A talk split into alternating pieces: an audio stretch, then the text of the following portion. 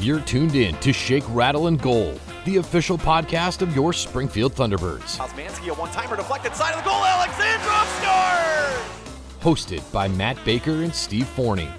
A show that's everything Springfield hockey, with interviews including players, coaches, and staff. The Springfield Indians repeat as the Calder Cup champions. Listen to this podcast on Google Podcast, Apple Podcast, Spotify, Stitcher, and the iHeartRadio app. In his first year at the helm, Kevin McDonald and Drew Bannister have the Teamers in the Calder Cup Finals. Watch the podcast on the Thunderbirds official YouTube page. And now, here are your hosts, Matt Baker and Steve Forney. Haddock, Jamieson Rees, um, Hugh McGing's here, and there'll be celebrity bartending. Uh, we also want to let you know if you are on your way down here, if you're thinking about coming in a little bit, um, if you can bring a canned good or non-perishable food item, you will earn a free crunchy taco, free food from Taco Bell. So uh, come donate to Mayflower Marathon, Rock 102's Mayflower Marathon if you can. Yeah. And uh, get some free Taco And Bell. uh, what's wrong with uh, free Taco Bell? yeah, nothing, nothing. I mean, it's it's the best. So, um, yeah, no, we're, we're excited, you know, and the idea here today is that we're going to be there's going to be all kinds of people here between um, Steve Nagle's going to join us, Ray Barry from White Lions going to join us. Hopefully, we're going to have Hugh Joe Duszak on as well. Um, I'm sure the mayor will be here. The Ryan sure. Smith is walking yep, around. yep, um. So again, if you can't come down, that's that's okay. Uh, thank you for joining us on the stream, and uh, don't forget too, the games coming up. Um, you you have the opportunity to help donate to the Mayflower Marathon uh, at the games, so you can bring non-perishable food items. Again, they're going to be a Monday and Tuesday at MGM Springfield taking uh, donations and non-perishables. I, I got to be honest, and I love this too. The fact that I, I don't know if you get the email. Our kids go to the same elementary school. Um, we got the notification that our school is going to be collecting items for the Rock 102 Mayflower Marathon, Right. which I thought was great too. I, and, and my school, I, I work at a different school in, in Agawam, and our school does, we do a month long, we actually have like a, a contest amongst different classrooms, and so uh, my school is, is collecting food for the Mayflower Marathon. Uh, our, our son's school is collecting for the Mayflower Marathon, and, and White Lion and your Springfield Thunderbirds are, are doing the same too. So It's fantastic. all so good. So um, obviously we you know we got a lot to get to. I'm I'm curious to know from the players, like, you know, and I don't want to get too far into it, but like that game Wednesday was a tough watch, and you know a Wednesday game's got to be tough in general. By the way, what's up, T? Hey T. Yeah, you know, Matt Matt's Matt's kids are running the joint Yeah. around here, which is I fantastic. can only imagine. Hey, but it's got to be tough. at- Creatures of habit. Yeah, and then, but then you're also on the road. Like playing at home is different. The kids are going bananas. You can get into it, but when you're on the road, man, that's gotta gotta be tough. And and the Thunderbirds, even the game they won the Wednesday game, I felt that way about Lehigh Valley. It was like they were like, I want no part of this. I'm me out of here. surprised. If I'm not mistaken, and I thought um, when we had Patrick Williams on, he kind of touched upon the AHL schedules and, and the reason why teams don't travel as much is because, well, hey, if, if Springfield goes out west, that team has to come out east. Right. And he mentioned the school games, and it's usually a one for one. I'm surprised that Springfield had two games with two different opponents. Right. Um, so now I'm going to assume Hartford will have another one in Springfield. But I didn't. I mean, I looked quickly on the schedule. I didn't see it, but I didn't get too deep into it. I know maybe Springfield isn't going to Lehigh Valley, but I thought they were later in the year for their school games. So yeah. it, it is tough, and and you know that was their 15th game. That's the most games played in the AHL Yeah, right now. right. So Springfield, they've played a lot of three and threes. They've packed in a lot of games early in the schedule. Um, you know, it'll all even out. Right. But for now, it, it's that's a lot of games, and it's it's got to be tough. Athletes are creatures of habit, and when that habit gets broken, it's got to be tough. Yeah, I, I, I understand why they do it, but um, you know, it's it's got to be it's got to be tricky for for the players, and you know, like you said, cre- not only creatures of habit, but like I was thinking about it too. They have to go to Hartford, which ain't far, but the traffic at that hour, At what that nine in the morning, trying to get right, to Hartford. But I mean, I, again, I, I don't know. I, I I was always, and again, let, let we don't need to talk about my uh, epic high school career in sports. That's pretty much where my athletic. But even as a high school, you know, we'd play games after school, and I always liked to go to the same spot. I, I would walk around the plaza, which was near my high school. Walk around. I'd grab a bite to eat. I would get back into my locker room at the same time and start getting ready at the same time. You're just you like habit. That kind of helps. Uh, but uh, it was a tough game. It, I, I didn't stream it. I was teaching, but uh, Steve, you said you were able to stream a little bit. Of I mean, I I'm call it for what it is, but I um, yeah, I streamed it in the middle of my class. I had uh, I had a couple of different um, I had a couple of different computers, and one of them just had the game on. And my students were like, "What are you watching?" I'm like, "Live hockey. What are you watching?" yeah, yeah. but you know, it's like, um, like whatever. Hey, Boomer's We here, everybody. Boomer. Boomer's here. Boomer, Boomer's on, in the house. hi. I wonder if Boomer wants to uh, wants to tell us something. I mean, he's not a big talker though, you know. But um, uh, Boomer, I got to be honest. I'm uh, I'm so impressed with the way that you um, How we doing, Boomer? always are in the community, Boomer. Always doing your own thing. I love to see it. So, um, you know, thanks for thanks for coming out to this one. I know you're a busy guy. I know you're a busy guy. Got any thoughts on the night, Boomer? Go T-Birds. That's some good analysis. Love it. Love it. Here's another thing, uh, just random. This was a, thought that I had watching a lot of AHL TV this week, or last weekend, I should say.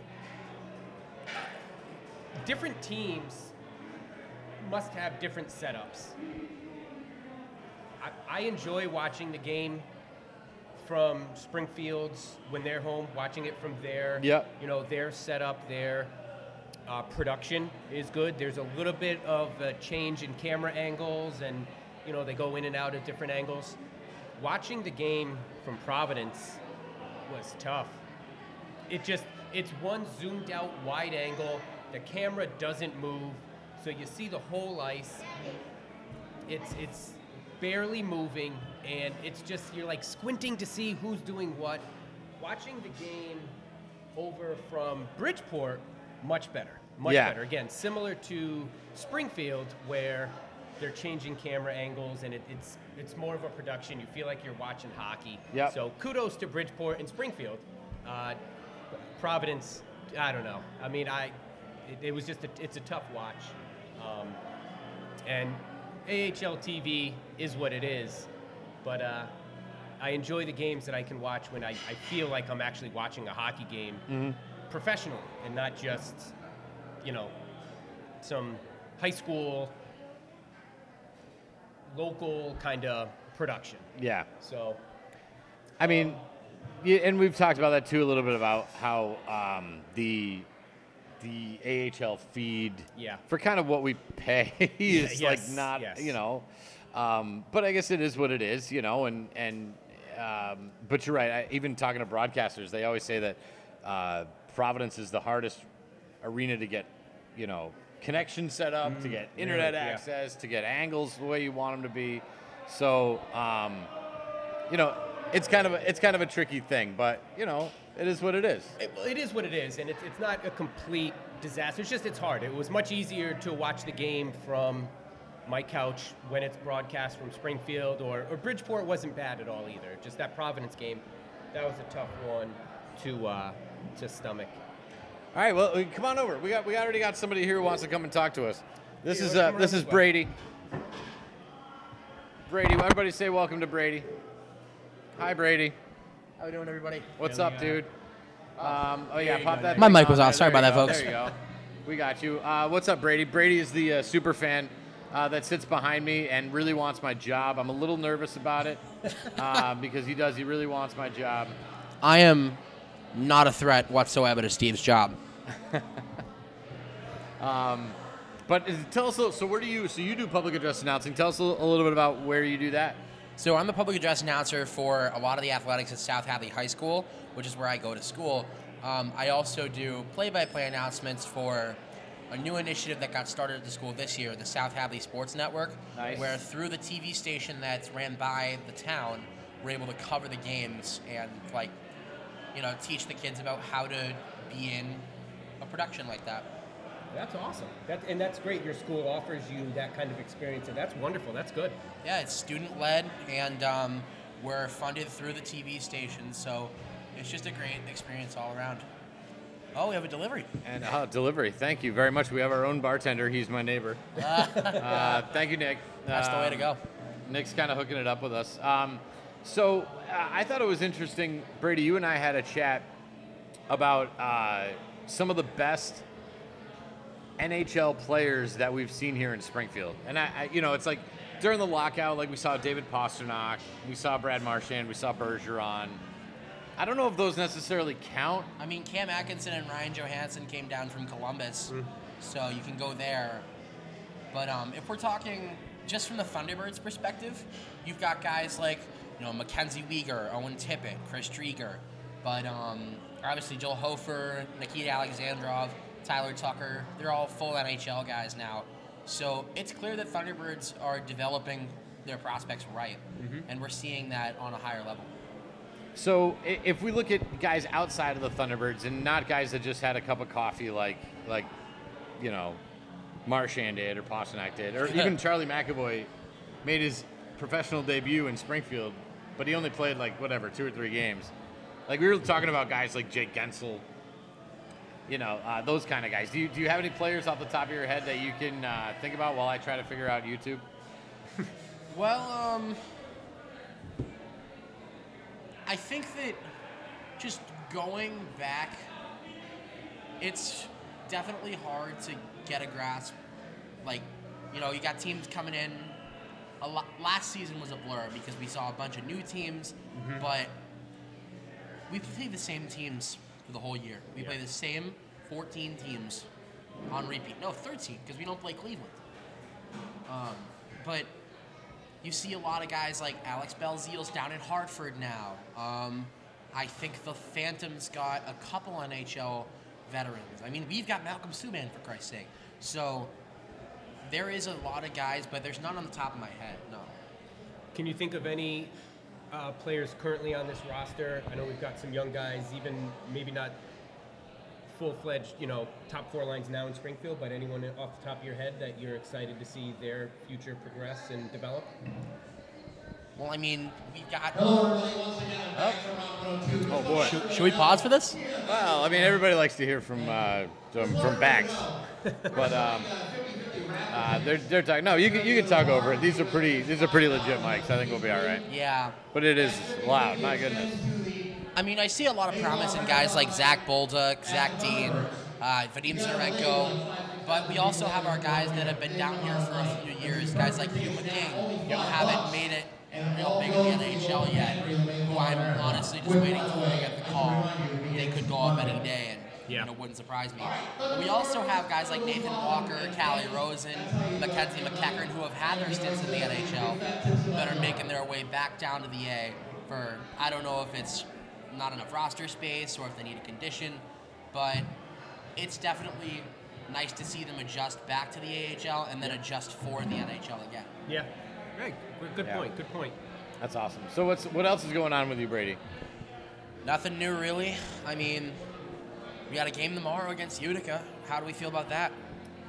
Um, I, I got to be honest. I think. Uh, I mean, it's weird whenever you play these teams, like all we do is, I mean, at least I complain that it's like we play the same teams every night, and then you get a team like Utica, and you're like, well, I don't want to play them. I don't know anything about them. so it's like you got to kind of pick and choose one. But um, I don't know. I, I, I'm excited. I think. Uh, I think they usually fare pretty well against Utica. One of those things we didn't even mention yet is that news today that uh, the Hurricanes have sent down Nick Suzuki to play here for the Thunderbirds. Oh, Ryan Suzuki? Yeah. Yes. Right. Well, I don't know. One of them's which one's the captain? Which one's the captain for your Canadiens? Nick Suzuki. Nick, so all right, seeing so his Ryan brother, Suzuki. seeing his brother okay, in okay, Springfield, gotcha. that'd be great for me. Yeah. So Yes, I think that's yeah. um, Yeah, I think that's that's pretty good. But it, but he's recovering from, I believe, a shoulder injury. So, So this would just be a conditioning stint. I think it, it could be just conditioning. Uh, it could be as he working his way in. He's a former first rounder, a forward. Who's making room for him? Where is he filling in? Is he if, if it's a conditioning stint, you're not going to want him to play, or maybe you do. I don't know. He's not. I don't. I would wouldn't assume he's playing fourth line minutes. If you're looking to condition him, you're going to try to bump him up a little bit more. I would assume. Certainly. Um, I'm just looking at the Utica roster right now. I'm not seeing any NHL vets really. You've got Chase Stillman, brother of former Thunderbird Riley Stillman. Yeah. Nice. Yep. You got Simon Nemec, who's going to be something for the Devils in the future. And then you've got uh, Erik Källgren, who played for the Leafs last year, had a Cinderella run. And um, we'll probably see either him or we'll, we'll probably see him actually tomorrow night in Springfield. That's awesome. Well, that's exciting. What are you expecting? It's been a tough little go these last three games for the Thunderbirds. What are you expecting? What would you like to see out of them, offensively, defensive, defensively? Anything sticking out in your mind? Well, I certainly didn't expect to see a final score loss graphic of a lo- on like what was it two o'clock yesterday.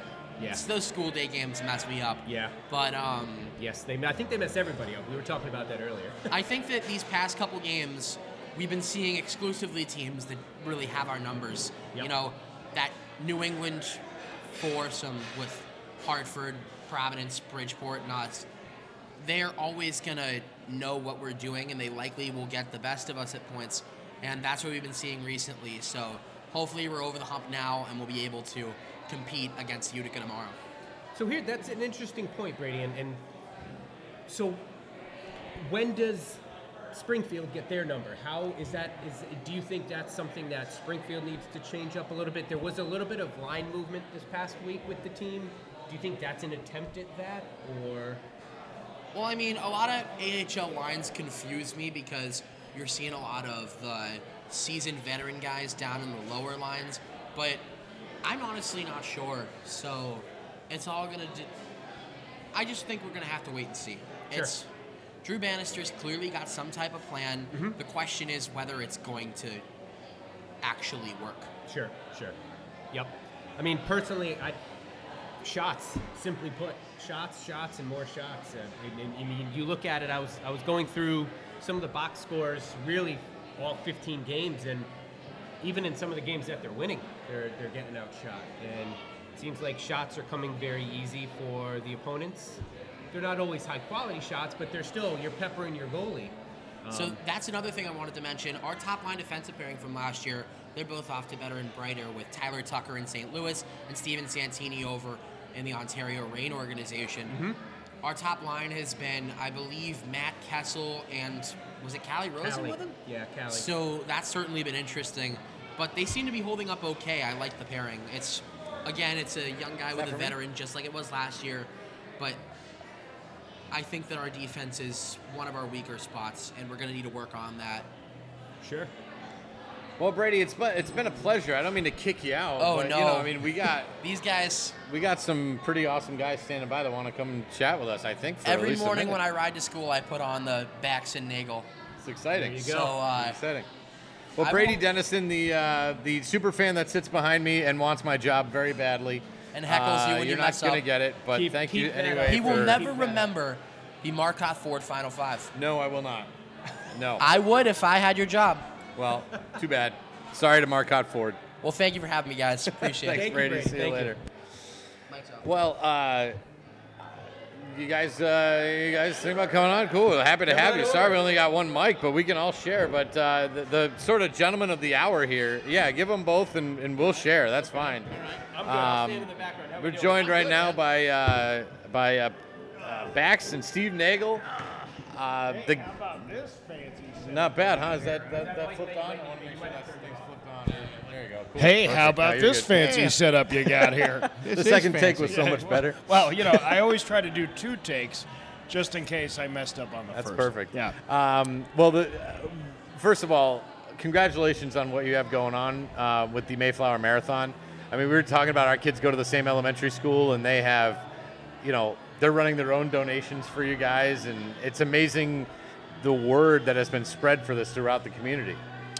Yeah, it's become, uh, you know, we, we've said it all along. It's become way less of a radio station event and much more of a community event over the years. A lot of people who don't even know that Rock 102 is behind it. It's uh, they just know that we're doing this for the open pantry year after year. The the amazing thing about it is, you know, before the pandemic happened, you know, food insecurity was hovering about nine percent, and uh, right now it's at like twenty five percent.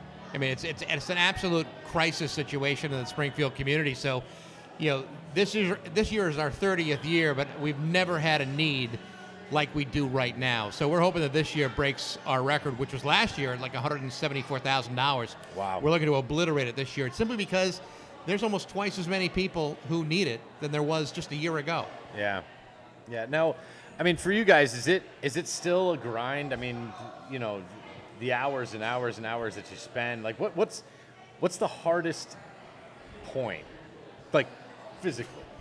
Uh, getting up, uh, putting on my clothes, and having that's to be there day. on Monday morning. Oh yeah, that is every day. I, it's I don't. we- We're so used to it by by this point. It, it's it's really like we, we kind of have benchmarks of like how well we're doing. Or like, okay, we made it to Tuesday morning. We Yeah. made it to Tuesday Yeah. afternoon. We Like made- little victories along the way. or certain things happen at certain times. Yeah. We can say, ah, we're halfway there, Yeah. or we're almost, almost through. You know, to me, the, the the toughest part about it are like the following three or four days when you're trying to recover from the exhaustion of Right. it. But you know, when you're doing it, you're so consumed with adrenaline and and uh, you know, and seeing a lot of your friends and a lot of the people that that support the, the radio station and the cause, that it's it's really really motivating. And I and I I know for me, you know, I, I just get so pumped by the end of it that it's it's just it's total. I don't even I don't even think about how exhausting it is until it's done. Right. yeah. Right. Now, I think it's so cool that we have this new thing going on with the Thunderbirds, and it's like every Wednesday is the Wednesday game, right before Thanksgiving. Yeah. You know, talk about that partnership with you guys and Nate, and who's you know Nate's on your your airwaves. All Nate Nate loves the microphone and a camera, looking like that. My goodness. Oh, I know. Um, you can't keep oh, away from God, the is he damn handsome. thing. Oh, he's, he's not just a snack; he's a whole concession stand. that guy. is. Uh, but how but great but is not a Chick Fil A because Oh, he's no. open every day of the Right. week, not just not just not, six not days. six days, yeah. Um, but a little bit about that partnership and getting them involved. Well, I, I think you know when we were looking for venues last year, uh, you know, a lot of, a lot of, you know, uh, people around the community stepped up and wanted to be a part of it. Uh, MGM made a really great pitch. It was hard to say no to, but the Thunderbirds were involved in some other conversations too. And no matter what happens, they were like, "Well, we still want to be a part of it, and we want to be a major part of it." And after discussions with, with Nate and other members of the foundation, we're like, well, you know what? It makes just perfect sense to incorporate all of this.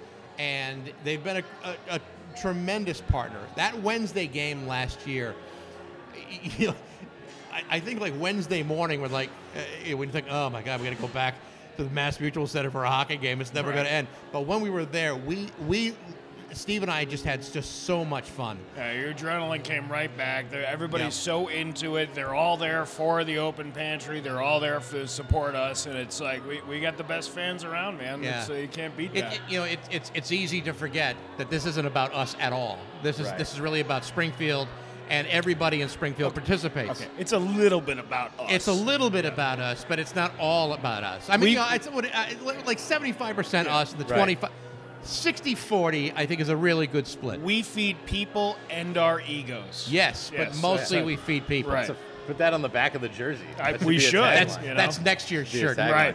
Um, so, uh, for, can we talk about the, the jerseys? I know you guys you guys had those made up specifically, and you're going to be selling those as well. at Yeah, game? it's uh, well, Bax is uh, this is kind of like a, a good year for him because this is his. Well, it's it's more than thirty for you, or it is your No, 30th? this is uh, 29. twenty nine for you. 29 for me. but it's been going on for 30 years.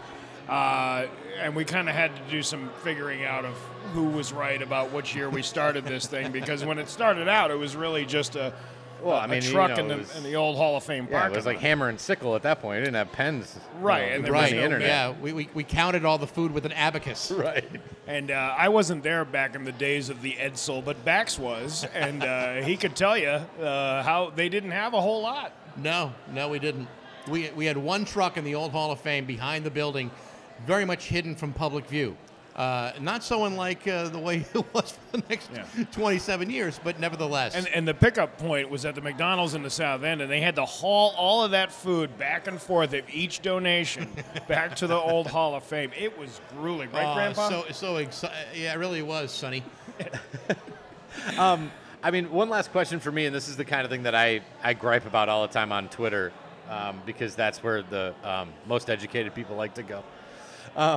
I just I get this feeling that like like everything east of Worcester just treats us like we're rural Kentucky, and I feel like I feel like we are almost self-sustaining from the rest of the state because we don't have Boston, we don't have the funding, we don't have this, we don't have that, and so it's up to us to do our own thing and manage our own self. And and I think that that's part of the reason why we're all so community based. So, so here's the thing. I, I grew up east of Worcester, and I can tell you without hesitation, you're absolutely right. Nobody east of Worcester thinks about Springfield or Western Mass. All- what they think is you get past Worcester and then it's Stockbridge, but everything in between, you know, it's like Worcester and then Tanglewood and back, and then that's it. But having lived here for uh, you know just about 30 years, you know, I have to tell you that you know this community uh, is a is a, is a tight knit community, and that it really does understand the power of, of of generosity and of community. And when it comes to stepping up, Springfield does a tremendous job. All of Western Mass does a tremendous job. Whether it's the tornado or microbursts or anything else, or the Mayflower Marathon, when when when times are tough, we all galvanize together, and it's it, it really what there's no other community in Massachusetts that does it this way. I, I like to do that old grandpa story about how this is like our own version of stone soup. You know, the old stone soup. it is because everybody kind of contributes. You know, you don't, not everybody, not one person has all of the resources, but every one person in this area brings something to the table. Even if it's one can Yeah. down to the marathon, it helps us every bit feed the rest of the community. So Yeah. we're, we're proud to be part of this. Well, when times are tough, I look at Brian Lapis and I say, Brian, how are we gonna get through this? Look, 22. download the 22 News app. Yes. Right when, you, when you're looking to feel just a little bit bad about things, you go to Lapis. That's it. That's just it. Well, uh, Bax Steve Nagle. I really appreciate you guys coming on the podcast. Oh, our pleasure. Um, again, I'll be, gonna be listening tomorrow as we always do, and uh, thank you for all that you do for Springfield, the community, and, and for the Mayflower Marathon. And Zito, it's been great to be with you. I uh, can't thank you enough. I've, I've had a wonderful time, Regis. yes. Thank you. Yes. well, you're welcome. Oh wait, are Yeah, you no. the Kellogg guy? I can't No, remember no, which no, one you no. are. I, I got out of the business Oh, okay. as fast as I could, Good for you. running from running from John Bayback at lightning speed. That's what I was doing. He doing. didn't burn you with a candle, did he? WHYN news time is 5:45. No, I got that. one. it's gonna be sunny today. We appreciate you guys. Get back. Are you slinging beers now, or? Um, We're not I- slinging anything. I mean, We're slinging uh, buckets you- of cash. I was That's gonna what say, we're I'll take, doing. a, I'll take a pour on that Yeah, one. no, I'm, I'm yeah, right. I'm shaking people down. That's what I'm doing. Good for you. Shaking them down for cash. As you should be. Well, thank you so much for having us. We really No, do appreciate, appreciate it. it. And appreciate how many people are watching this right now? Uh, last check was one, and it was my wife. Oh, good. Oh, So, okay. uh, but uh, we'll, you know, we'll, we'll do our best. And All right. Figure it out. And, but uh, again, you know, it's it's funny. We just we started this podcast because there was no Springfield Thunderbirds podcast, and you know these these creatures go bananas for it. They well, here it, you know, are. That's so great. We're, we're rocking and Proudly rolling. sponsored man. by White Lion Brewing. What can I say? Now, can you do the announcing uh, thing for me? Sure. Um, Jimmy's Pub of Enfield reminds you to please be aware that pucks do leave the playing surface and can be projected into the stands at any time during play. Please keep your eye on the pond. Look at this. We got a Wow. Walter Cronkite No right here. Look at that. Wow. huh? Don't, Yeah. don't tell Pat Kelly. Man, you're, you're like you're like Jack Edwards over there. Yeah. well, there's a tumbling muffin. What's the rest of the story there, pal? Time for him to go, isn't it? yeah, there you oh, go. Can you boy. do the goal thing? Can you do do the goal? Like when they- T-Birds goal. Yeah, there you go. There oh, look go. At that. huh? is professional. I can't do that in February when I get a head cold, though. It's a little too high of an octave. You, you may or may not make it in this business. We'll let you No, know. we'll see. No, I already tried and I failed. Um, but thanks, thank you guys so much. We appreciate Thank it. you. Now this is when you would normally go to a commercial break, but we're not doing that. So Oh no, I I'm just gonna from- get up and leave. All right. Love you guys. Thanks, Thanks, again. Thanks for the great time. Of course.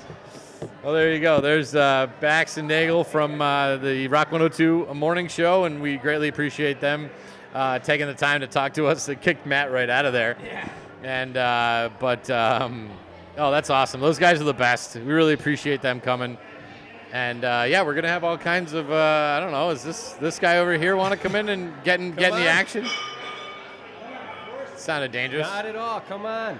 I mean, Well, Bax, but it goes to the community thing, and we've talked about that too on the show.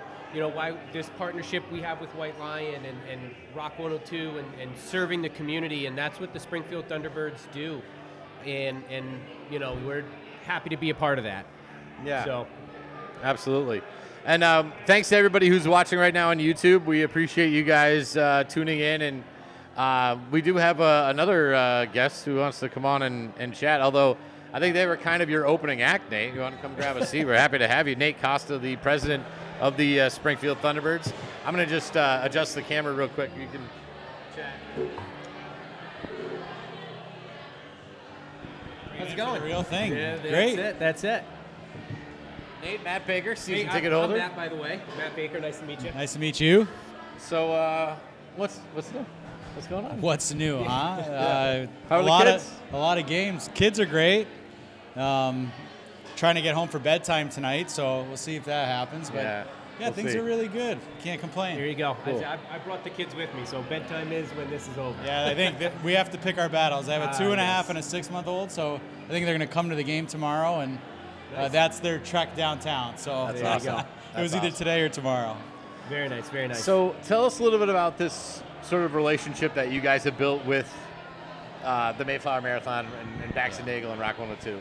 Yeah, I mean, uh, Bax and Nagle and the guys, we, we've really started the relationship going back a few years, even before the Mayflower Marathon. We've, we've participated in it since the beginning, since I came, um, but it really grew after they had those troubles last year in finding a spot, and we wanted to do the right thing and be a partner. Um, but they've always been good to us. I mean, we have a we have an advertising relationship, but outside of that, they've done a really nice job of promoting us. And I mean, that's the big thing, as you know. Like, we've really tried to put a focus on advertising, and um, you know, they, they were giving us quite a bit of just earned media and um, just supporting the team, which you know that's what it's all about, right? So we wanted to do the same thing. I mean, this is one of the biggest events in, in Springfield and all year, really.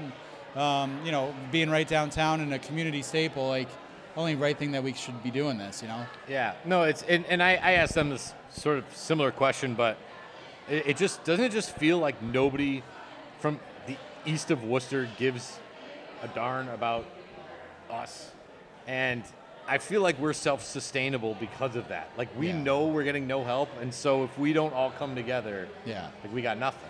Yeah, I mean, you know, a lot of what we do, you you know, Steve, you're a part of the organization in some ways. I mean, you know how much we do with the community, and um, you know how much how much the, our foundation work is important to us. And so, I mean, this just fits in so nicely with that. You know, like they've got a, a, a built-in food drive that provides so much to. Uh, This happens when you're live.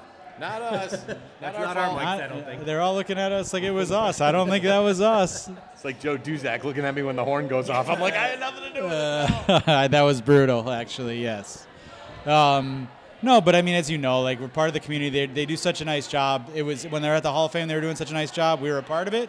Um, and then when they were looking for a spot, Paul and I got together and we're like, how do we, how do we do this?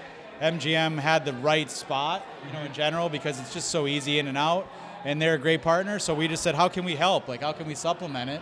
And uh, I mean, you know, like we're trying to always do stuff to give back. So um, it just felt right. Like we didn't want to step on their toes and do our own event. We just wanted to contribute to their event. So, um, and it's what it's all about, right? Like I think what we what I saw before taking over for the Thunderbirds and stuff was very limited community involvement.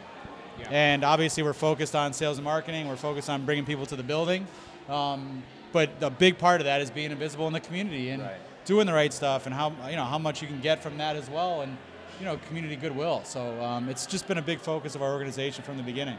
How important is that for an AHL team, I guess, in general? I mean, I, I've said this to Steve, I've said this to Lauren.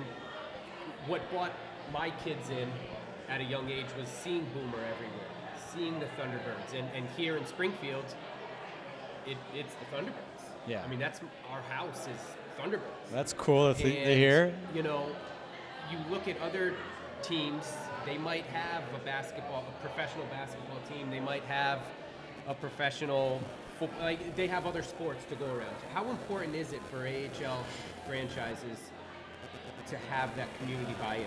I mean, it's a it's it should be a pillar of what the organization is doing. Um, you know, when I, I, I was lucky enough to be at the American League for a long time, so I got to see some of the high performers and what they were doing.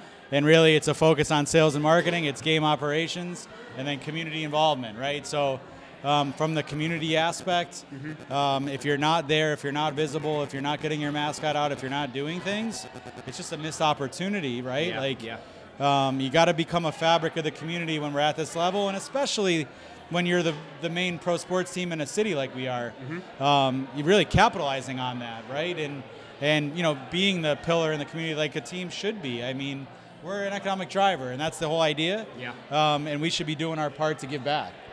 Yeah, like I, I mean, you you guys, you really are. You you you you saw your target and you hit it. I mean, it might, like I said, for my family, I can only speak for mine, but my kids, we get the Thunderbird stickers and they put them on the, the lawn in the front lawn, and uh, they're they're playing. They're the, the Springfield Thunderbirds football team in the front yard with the sticker on the 50 yard line. That's cool It's, to- it's it, the community has bought in. And, you know, I, I brought a few other families into the kids club, and the kids club thing that you guys do is fantastic. Gets the kids excited about hockey, gets them excited for their pro team, and, and awesome. That's a big part of it, right? It like is. just doing things that I, I always remember. I'm from Springfield, so when I took this team over, I remember going to games with my grandfather. We were doing the same things as kids. I'd come home and I was the Indians or the Falcons, and Right. you know, like that was what resonated with me. Um, and so all the stuff that we wanted to do was try to get kids young, right? Because we're looking at the next generation of fans, right? I mean, it, it's it's great that you're bringing your kids because that was the whole idea was how do we engage the kids because they never had really anything to engage in with the previous organization. Like we were trying to really create a brand that kids can be involved in and you know that will grow as time goes. Um, one last question from from me. Uh, one of the things we talked about on the show before is how I find it fascinating that usually Springfield um, can be a stepping stone. The AHL is a stepping stone to the next level, and yet um, when I look into your front office, you know Luke and John and you know and Drew and Frank and Lauren and Jess and all these people have been here. They don't leave it's not like, well, I'm going to use this the Springfield Thunderbirds job so I can go get another job elsewhere. They all stay, and I think that's a real testament to you and how you run the operation and how you um, sort of support your staff. Is that something that you focus on as as a team president? Uh, retention of our staff is crucially important just for the continued growth. You know, unfortunately, we had to deal with the pandemic, which was a bummer. Um, but we had a core group, like you just mentioned Todd, Jess, Matt, Drew, Frank, uh, Luke, John. Like those guys were with us from the beginning. Um, and I'm blessed with that because, like, I, I'm sure, you know, I don't want to jinx it, but I'm sure someone's going to get a job to go to the next level. And we are we are developing, right? Like, I mean, I, we, we talk about that a lot that we're developing players on the ice. Um, but, you know, we can't overlook the, the ability of having the, the chance to, you know, hone your skills and your craft at this level. And I, I put a lot behind trying to keep the people happy, right? Like, we put a lot into, you know, uh, being a professional organization and it's all about how you present that, right? Sure. Like, it, it, there's nothing different between what I'm necessarily doing and what in a previous organization would be doing, unless lean, other than leaning into it, right? And treating people right, trying to give them opportunities to, you know, make a living. Um, that's stuff at this level that's not necessarily always focused on, but for me, coming from the sales side of things, like it's where I got started. It's where my ticket sales team got started. It's kind of the foundation of our success.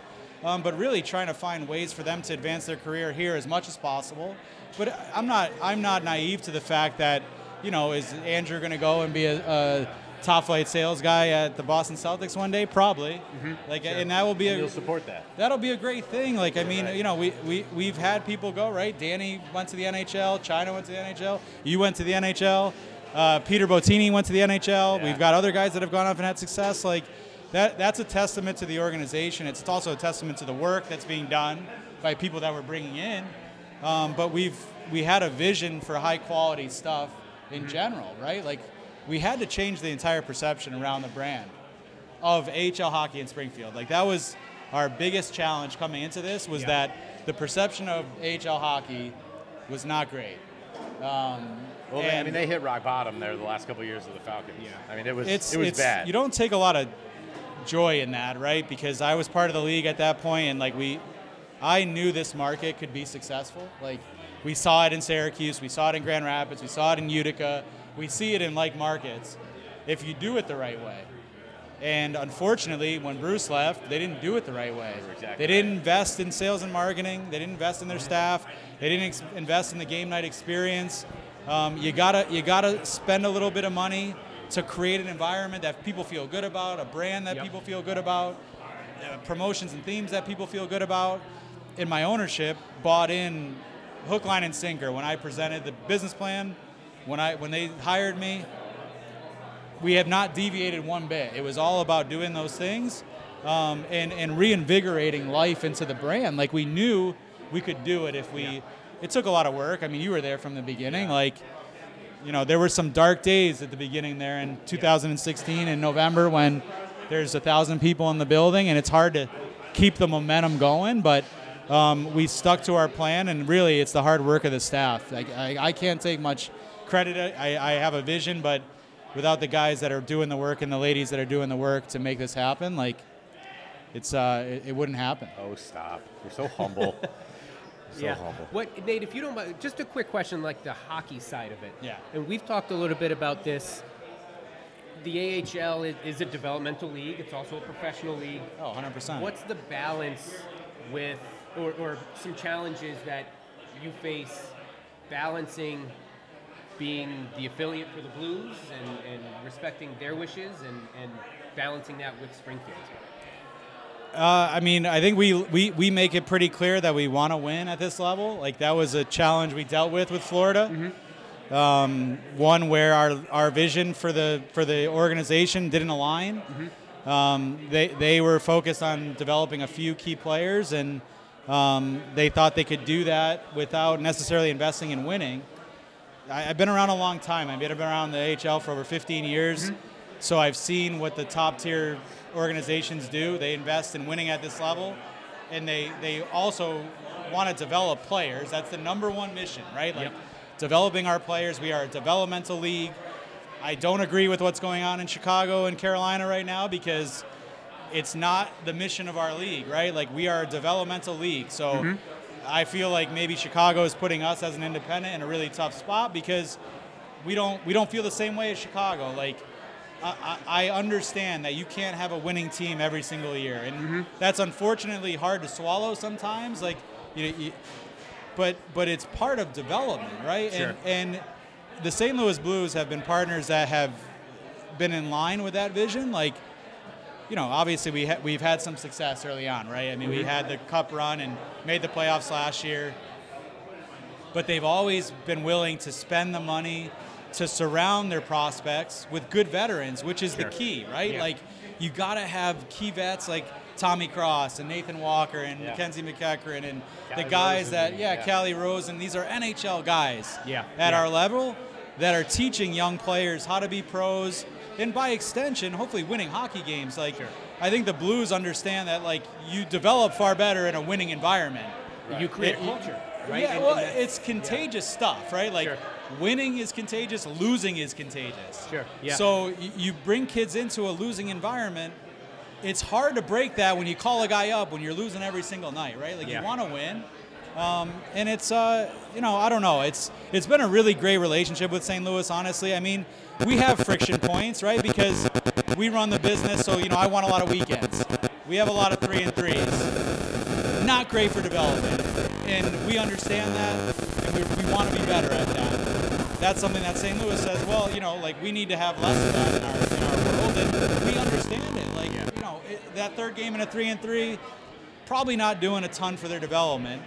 We have to sell tickets, right? We have to mm-hmm. fill the building. Mm-hmm. We have a business to run. So you have to manage that a little bit. But I feel like both of us have an open line of communication. Like, I think that's key at this level is like you, you can't just assume that people know things and in business and in life you've, you've got to work through what what is good for each of us um, and they've been really good partners like they like they like the environment like the mm-hmm. building's full it's loud it's rowdy they went to the finals and that is huge for development they're putting their guys they're getting 20 extra games mm-hmm. high pressure games Yeah. big environment. Those games in Laval, I mean, those games were unbelievable. Or when we came back here in the Eastern Finals, I mean, you're talking, you know, edge of your seat games in big, big buildings, big crowds, big, big pressure. yeah. Yeah, and that kind of stuff. Like you can't, you can't put a value on how much that goes. And I think they saw that too. Um, you know, and I think there's some positives too that we don't really talk about a lot with us being where we are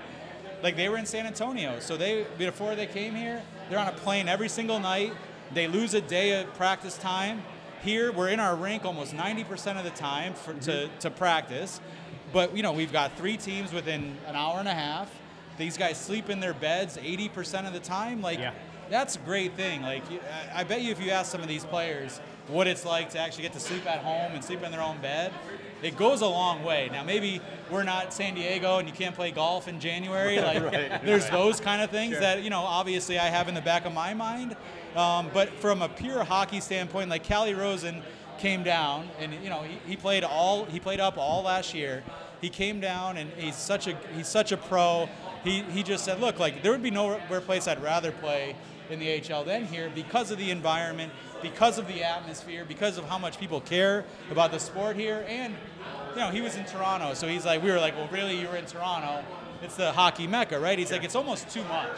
Right. You're there, the parent team is there, you got a lot of eyeballs, there's a lot of challenges. So, you know, there are things that players really value. Like Tommy Cross, you know, as a pro and as a vet, says that, you know, the word gets around that, hey, it's a good place to play, especially if you're a vet. The building's full, the guys treat us well, it's a professional environment. That's That was key to me. I took over the team and I wanted, you know, I, I have that, that thing in my head about Springfield being a lower tier city, right? Like, Yeah. oh, it's not a top end city, it's not San Diego, it's not San Antonio. Um, so what we tried to do is the minute those guys step foot in the building, I want them to feel like pros.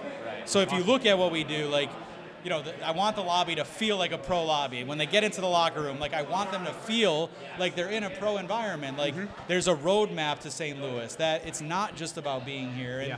like a lot of that stuff goes a long way in terms of recruiting players, getting players here. Now maybe we don't go out and sign those guys, but I'm hoping that a lot of stuff that we're doing is is bringing guys in. So That's awesome. That's good stuff. That's great. Great stuff. Well, Nate, thanks so much for joining us. We really appreciate it. I know I talk a lot. So. No, no, that was- that's that was good. great trying stuff. to- People are Good tired of hearing from us. so- Yeah, there you go. Well, I appreciate um, you guys having us on and Yeah, no problem. everything you guys are doing to build the game. Like, this is cool stuff. I appreciate all Well, you this guys. This was kind of a, this was an empty niche. We thought. I mean, Yeah, like how was there not a Thunderbirds podcast? So that's I- why we hopped on. it's on awesome. it because It's good stuff. You know, I follow it and I void and appreciate it. it, you know? Absolutely. and when tell a couple of those players to come by, we'll ask them those questions about how awesome it is to play in Springfield. All right, Like to hear from Share you. the word. Thanks, Nate, guys. thank you so much. Joey Yeah, appreciate it. Money. Take care. That's Thank good. you. All right. Thanks, Nate. Thanks, buddy. Love you, pal. You too. All right, there goes uh, Nate Costa, president of your Springfield Thunderbirds. Um, boy, it's it feels good to support this team after hearing something like that. It doesn't does. And and you know, we've talked about it. The reason I'm here is because my kids felt immediately part of a Thunderbird community. Yeah. And to hear him say that was that was their vision, I mean I'm not a business guy, right? But businesses fail when you you have these aspirations, these targets and you you don't follow your own steps to get there. Right. Uh, and so Thunderbirds Oh man, I thought my neighbor was going to come sit down and talk with us. We'll get him on. Yeah. But you know, you you set a goal, you set your steps, and you follow those steps, and, and it's true. I mean, everywhere you go, there's Boomer. Everywhere you go, there's a Thunderbird sign. There's it's they're in the community. I mean, They're you talked about it, how everywhere Boomer is. Boomer is everywhere. Yeah. And that's a testament to people who care. Yeah. If Boomer's handler didn't care, he wouldn't come. You Yeah. know what I mean? And and um, I thought I found it fascinating how important he feels about um, you know, getting the word out to players that Springfield's a cool place to play. Like if you like I look at sometimes and I'm you know, like when they signed like Sam Anna- Anas and Matt Peca and, mm-hmm. and I'm sitting here going like, why are those like they chose us? Like Yeah, yeah. Adam going down, like you chose us? And then it's like, well, that's why, because they walk into the locker room and they're like, oh, this is legit. Yeah. And they realize they can sleep in their own bed. And they realize that a three game road trip is, is only, you know, an hour and a half away. And You're, you're still, and, and that is a big point. You're still, no matter what, coming back home to sleep in your own bed, the comfort, um, and it really is. I mean, it, it's it's a fun environment to be a fan in. I can only imagine what it would feel like as a player. Hopefully, we get some players on in a few minutes. I think Yeah, they're, so- they're shifting. Uh, Yeah, we're coming up on, se- on 7 o'clock. I think the first round of, of players are done, so we'll see if we can get. Uh, like I said, I really want to talk to Joe Duszak because I thought he was going to murder me once. I think him Um, and Hugh McGing are just about done. The other thing, awesome. The other thing too is that uh, uh, Joe Duszak, he has. So like, I watch him during warmups, and like he doesn't even touch a puck unless like he's told to, and they're doing drills. Yep. Like there are guys who they get a puck and they just like flip and flip and flip and flip and flip and they flip it up in the air and they put it down and they flip and flip it. Yeah. And he just kind of skates around, just kind of looks around, doesn't really, you know, and Yeah. But he'll always come, and his the first thing he does is bang into the glass right in front of me, and that's like his routine. Yep. But that's where my coffee sits. Yep. And so every time I announce, I'm like, all right, well now I gotta hold on to my coffee because I know Joe Duszak's gonna come and try to knock it Ah, over. nice. So, um, so uh, yeah, it'd be t- nice to talk to those guys, and yeah, I mean Hugh McGing, you know, he's been here for a long time, and it's it's amazing how, you know, the vets are young guys. Like, it Yeah. only takes two or three years before you are the, the example, the leading example for the next crop of, of players Yeah. because of just your experience, not your age, but your experience. Yeah, I mean, I, I think right now as the Thunderbirds, you've got a good mix of those real raw young guys Yeah. and uh, your older Hugh McGing vets. So All right, we got. I mean, we got. Huh? Oh, cool, awesome. Ryan, you Ryan, you want to come sit down? Joey's going to join you in a second. Oh, perfect. Oh, nice. Awesome. We're Very about to get nice. Joey Duszak, so that's fantastic. Appreciate that, Ryan. Uh, Ryan Smith is here. By the way, there's a whole bunch of the Thunderbirds front office. Again, they all have uh, better things to do, but yet here they all are. Joe Duszak, appreciate it. how are you doing, Matt? Nice to meet you. Uh, uh, Joe Duszak uh, coming on. Uh, Steve Forney, Matt Baker, thanks for coming on. Um, s- off the top, Joe, Back up. Um, I am the PA announcer, if you didn't know. So I'm the one whose coffee you try to knock over when you're going through warm-ups and you smash on the glass. Yes, so that's what I want to talk about. So I, th- I thought you were going to murder me. I saw the uh, I saw the look in your eye, and I thought my life was in was in danger. Yeah, I was I was gonna come over to apologize to you, but but I, I went to the other side.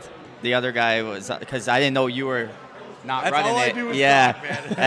and, and then yeah, I, I it was a classic mix-up. Yeah, I was like, I still have nightmares. Yeah. That, that, that look you get. And I felt bad because whenever things go wrong on the ice, I feel, as part of the production team, I always feel like partially responsible. Like in the freaking anthem singer's mic doesn't work. I'm like, uh, I'm like embarrassed about it. Yeah. So I felt terrible about that. And I'm so glad that you guys didn't lose that game because if you did, it would have been like, well, the horn didn't go off. We would have won. But yeah, no, no excuses. Yeah, but uh, yeah, sorry about that. so good. you can yell at him. It's all right. yeah. So I, I do find it interesting because I mentioned that you you uh, you sort of have your own routine uh, pregame. It also to me seems like you don't like do a lot of puck work pregame. Like there are guys who get the puck and they flip it and they flip it and they and you just kind of like skate around, like take it all in. Yeah, I uh, I like to save my energy. I Is don't. what it is? Yeah, but I just ever since I was little kid, I just never really even enjoyed warm-ups. You know, I just want to get right into the game. So if it was up to me and I could change rules in hockey, it'd probably be five-minute warm-up right into the game. Interesting. Nice. Yeah, Interesting. I think it's a waste of time. You do. Yeah, Huh. Now, do you do a lot of like s- stretching and stuff? Like, do you do more? Yeah, yeah, soccer and calisthenics and all that sort of stuff. But yeah, nothing crazy that other people wouldn't do. But I just want to get right into the game. It's, We're there for two hours, and then we gotta, and then we gotta warm up and come back off the ice, and then go back on the ice, and then it's like, what is it, 18, 15 minutes? Yeah, it's like eight- I think it's eight, it's 16 minutes. So then, what's like the that, point of the warm-ups if you're gonna come in and sit back down for 18 minutes? Wow. Are there players who, you don't have to name drop anybody and throw them under the bus, are there players that need that warm up time? Or Oh yeah, I'm sure. I'm sure. I'm sure the goalies love it. You know, they get to see pucks, you know, and stuff like that. But I think we could condense it to five minutes. Fair enough. Yeah. First year in Springfield, what do you think of of the environment and and the process and the division compared to other places that you've been? Yeah, I, I think this is one of the tougher uh, AHL divisions. It's a lot of, you know, older veteran guys uh, in the league and well, in this division in the league. Um, you know, it's it's a little more defensive than the other divisions. You know, there's a lot of uh, hard, heavy hockey here played here. A lot of hits and block shots and stuff like that. But yeah, I've loved it so far. The fans in Springfield are great. So I, I do want to ask you too. I mean, I know you you know you're you're not exactly Zdeno Chara, Yeah. uh, height wise, but I, I am noticing a lot more successful guys around your size on the back end, whether it's Torey Krug and Scott Perunovich and you know, and on and on. Have you always been a defenseman? Is it always sort of the, the, the way that you wanted to go, or did you make a switch at some point? Yeah, I, w- I played forward until I was uh, 14 or 15 years old, and then um, my old coach Dan Marshall just thought I'd be better defenseman wise, and I did that, and um, I just stayed the D man, and I occasionally people still throw me on forward, you know, if things are getting out of whack or stuff like that. But yeah, I, I like to be a guy that could play everywhere. I think everyone should be able to play everywhere, you know, and I that's agree. that's a true hockey player. You're Yeah. able to, to do anything. But um, yeah, no, I just turned. uh, This might be like my 10th or 11th year playing defense, and the other half of my life I was a forward. So Interesting. Nice. yeah. Joey, Spring, we've been doing a lot of rotating with the goalie, Z and, and Subban and Z and Subban. As a defenseman, are you playing the game a little bit different depending on who your netminder is? Do they like you to play pucks a certain way? Are there angles you? Am I thinking too much into it, or is that? Is Well, I mean, a even thing? like like Subban's great at handling the puck. Like Yeah. he loves to handle the puck. I noticed. So, like Matt said, is that something that like changes the way that you do certain things based on who's in goal? No, I don't think so. I think uh, both guys we have back there are really good. Uh, they keep us in games, is, you know, especially the last couple of nights where, you know, that in Hartford we didn't play our best. You know, uh, we know that, and uh, without Z in that first period, it could have been six nothing. Like they're both stellar goalies. They're they're both good guys off the ice. So I think it doesn't really change much for us. Like we got to mm-hmm. stick to our game plan. You know, the D got to stick to you know doing what the D are supposed to do that game. The forward's supposed to do that game. Our game plan as a team. So I don't think it really has much to do with the goalie. Yeah, I, I mean, I was in the middle of my class. I'm I teach high school. I was in the middle of my class. Like, you kids do something else. I'm going to stream the game. Yeah. And Z Z was, I mean, he was was really good. Are those 10 o'clock games, those morning games? Is that Does that really screw up the routine, or is it, is it harder to play him on the road than it is at home? It definitely is harder to play him at, on the road. You got to get up earlier. You know, you're not used to. Sitting in traffic on 91. Yeah, yeah, yeah, stuff like that. It's it is harder to go away, and you know the meetings are all condensed into 15 minutes and, and stuff like that. When at home, you could you could show up. The, you know, there's you could do a meeting right before. You know, uh, the day before, the night before. You know, stuff like that. So yeah, everything's a bit more rushed. But I do feel that it is harder to play on the road. But there's no excuses. You- Yeah, yeah, yeah. We're old enough. You know, we we should be ready to play every game. Yeah, I hear you. Yeah. Yeah. Three and threes. Again, no excuses, but fan. Would you like I to hate, see I hate less? the three and three. I hate the It's- three and three. Um, yeah, I mean, I the three and three is a bit, you know, there's. It's hard because you know that's when most fans can make these American League games Friday, Saturday, Sunday. Um, obviously, in the NHL, people are coming out on Tuesday and Thursday nights and Right. stuff like that. And I think I think the fans in Springfield can and probably would come out Tuesday and Thursday night because we have a great fan base. But other American League teams obviously, you know, don't draw that type of crowd. But uh, yeah, I think I what I would always what, last year playing in the KHL when you play every other night like we did Monday, Wednesday, Friday, Sunday, etc. I think that's the best schedule. You're able to play the game, practice, play the game, you know, clear your mind for the next game and, and get ready to go. So I think the every other day is is what what should be played. Sure. Yeah. And it's a shorter season. That's why I left the NHL because I was doing Bruins games as a teacher, and I was doing Sunday, Tuesday, Thursday, and my Monday, Wednesday, Fridays at school were ruined. you know, it's like Yeah, an hour and a half out night, to Boston, yeah. and I'd Yeah. be at home at 12:45. You're up at 5:30 a.m. It's like, and then you deal with freshmen all day. It's like the worst. Yeah, worst. those teenagers, yeah, oh they're not- yeah. so, well, Joe, we appreciate you taking the time. Thank you, How was the bartending? All right. You, you, Yeah, yeah, I thought I did a good job. You know, college Solid definitely helped us out. you know, but- Nobody Yeah. challenged you to game of beer pong or anything? yeah, no, no, Flip that's cup? no, not tonight. there? No, No, no not tonight, cup? not Okay. tonight. That's The big game tomorrow, and hopefully Yeah. we'll see everybody there. So. Well, we appreciate you taking the Awesome. time with us. Yeah, and thank you very uh, much, and good luck Thanks tomorrow. again. Thank you. Take it easy. All right. That was awesome. it goes uh, uh, Joe Duszak. Oh, that, was, awesome.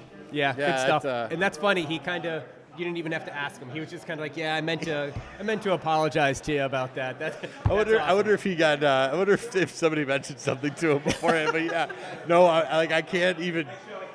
The look he gave me, I was like, and I'm going, dude, it's not me, it's that guy. And he's, Yeah. You know, what the boy? And I'm like, Yeah. Hey, I, I mean, we, we, we almost spent the whole episode talking about the Gremlins, and even I, I could only imagine what the that emotion. You're in the middle of a power play. You're setting things up. You're moving the puck around. and you're in great shape, And then, and, eh, and then the and- horn goes off. yeah. you know. Yeah. So. Yeah. Well, that was awesome. That's um, well, that's also the first player we've had on. So uh, tip of the hat to him. And um, as we pass seven o'clock now, it looks like uh, James. I think I saw Wyatt Kalynuk walk in. I saw Jamieson Rees walk in. Um, so if you are watching this at home, thank you so much. But also, if you're in the greater area, come on down. Come on down. Uh, it, it's you. It people. It's people coming in pretty steady. Yeah. Uh, it's pretty busy. yeah. Um, you know, you, the bar's full, which is always a good thing. Awesome. And uh, you know, grab a bite to eat, have some good beer here at White Lion, and uh, enjoy the community. Yeah, and this is a this is a really cool spot as well. I I haven't um, you know, again we we don't I can't do a lot of pregame stuff, so like I don't come uh, very often. But um, this is a really cool space. Um, I love the wide open kitchen. Yeah. that's one of those things I kind of always loved. Um, so if you're in the area, and again, try to bring down some canned goods. Um, you know, if the Mayflower Marathon's going on, and, and Bax and Nagle and Rock 102 are trying to do everything they can to help out the community. And uh, here we are, Hugh Money we are, McGing. Hugh What- Here he up, is. Hugh? How are you, Yeah, pal? I'm doing all right. How are you guys? I'm fantastic. I really appreciate you taking the time. yeah, it's no problem. So, uh, I guess off the top, you know, young guy, a couple years here in Springfield, and now I already feel like you are one of the leaders, one of those ones that people kind of lean on. You know, even a guy like Matt Peca, the captain, young guy, but already the captain and, and the one who's sort of leading everybody. It's it, in this league. It's it's interesting that leadership isn't an age; it's an experience and it's a way that you carry yourself. Do you see yourself as sort of a leader on this team? Yeah, I do. I think I'm more so a lead by example guy. I'm not really the loudest guy in the room, but I like to think that I go out there and do what I'm supposed to do, and the younger guys can see that and look up to that. Yeah, I mean, I can talk about that. I've dubbed you, you, Mackenzie, and and Laffy. You guys are the double McLaffy line, and uh, we've said this Extra on other episodes. Yeah, I I feel like your play and, and your energy on the ice is contagious, and you see it. And, and early on in the year, when the, the top line is scoring the points and you guys are hustling, it kind of it brought that third line out, and it, it keeps the momentum and the flow coming. So I, I mean, you definitely bring the energy. And as as a fan, my kids love watching you play and, and watching you dive to hit the puck into the neutral zone and things like that. So awesome. How is the the the the leadership, the locker room, the new season. You know, you're here last year. How long does it take for things to change over into a new year and, and not so much gel like the end of the year, but how long does it take for a locker room to kind of turn over and get accustomed to each other? Yeah, I mean, it's a little different when you get a new captain, but you know, we still have most of the team here, so the Mhm. culture pretty much stays the same. And then it's however long it takes the young guys to get acclimated to that. And, you know, we're not going to change because that's what's worked for us in the past. And, um, yeah, it's, it's been a pretty quick process this year. Good. You know, when we look at, at Springfield in general, you know, I, I always think the nice thing about, first of all, this division is hard, man. This division Yeah. sucks because it's so hard. But, like, at the same time, you know, you're, you know, Providence, Bridgeport, Hartford, like, you, you're not even leaving the region. Everything's an hour and a half away. You're spending so much time in your own bed as opposed to sleeping on, you know, hopping on planes, doing all that stuff. It, it, how important is that as a player to be somewhere where you don't have to do so much? Yeah, I think it's uh, a lot more comfortable for the players as you're not spending, you know, nights in hotel beds. You're able to go home and sleep in your own bed, which is a huge thing for a lot of guys. And it is a tough league, so Yeah. you know, it's, nice. It's hard. Yeah. It's hard. Hugh, you had a nice call up, a little stint up in St. Louis at the end of last year. You want to talk a little bit about that experience? Um, you know, how that was up in St. Louis? Yeah, I mean, it was great. Got up, um, St. Louis, got to play a home game in Yep. front of, you know, 30, 40 friends and family that made the Awesome. drive from Yeah. Chicago. So that was amazing. It was, you know, obviously something you always look forward to in your life when you're a little kid. Sure. And finally got it, and it was better than I was expecting. so. Awesome. Well, congratulations on that. And, you know, we talk about it all the time as Thunderbirds fans. We want our team to be successful, but I think both Steve and I feel like we want you guys to be successful. We want you guys to get up and, and reach your dreams, and, and so we hope for the best of you there. I got, I got a, uh question. Does anybody actually care about the PA announcer? Because I am the PA announcer, Yes. and I just assume that nobody's ever listening to me. yes, they do. They do? They like the T-Birds go. Should I throw Money McGing in there next time? Yes. By the way, where's this Money Yes. McGing come from? Where? Uh, I don't know. this- You have to. You have to ask Shay. Shay. Was it Shay? Yeah, Shay created it. All the boys on the team thought it was great, so she kept running with it. I mean, it works. Yeah, I love it. I love it. I want to hear it tomorrow night. I'm, I'll, we can't make the game, so we'll be those watching. I want, to, I want to hear it. Hey, we got we got some of those glasses. We can get you a pair. Hell yeah. Hell yeah. All right. Well, uh, I know you, uh, you've been here for a while. We don't want to take up too much time. I know you got a game tomorrow, but we appreciate you sitting down and having a chat with us. And Yeah, appreciate it. I'll Thank be you there very much. between the penalty boxes tomorrow, my man. Thanks for having me, guys. yeah, no, our pleasure. Thank you. All right. There goes Hugh McGing. Uh, absolute pleasure. The Money Um, McGing. So Shay, Shay makes up some of the, the I mean, it's it's all the marketing. And by the way, does does uh, does um, Jake. Jake want to go meet uh, Hugh McGing? you say hi to Hugh? You want to say hi to Hugh? Say hi to Hugh McGing. Hugh, this is uh, this is Matt's son. He- This is my this is my younger son.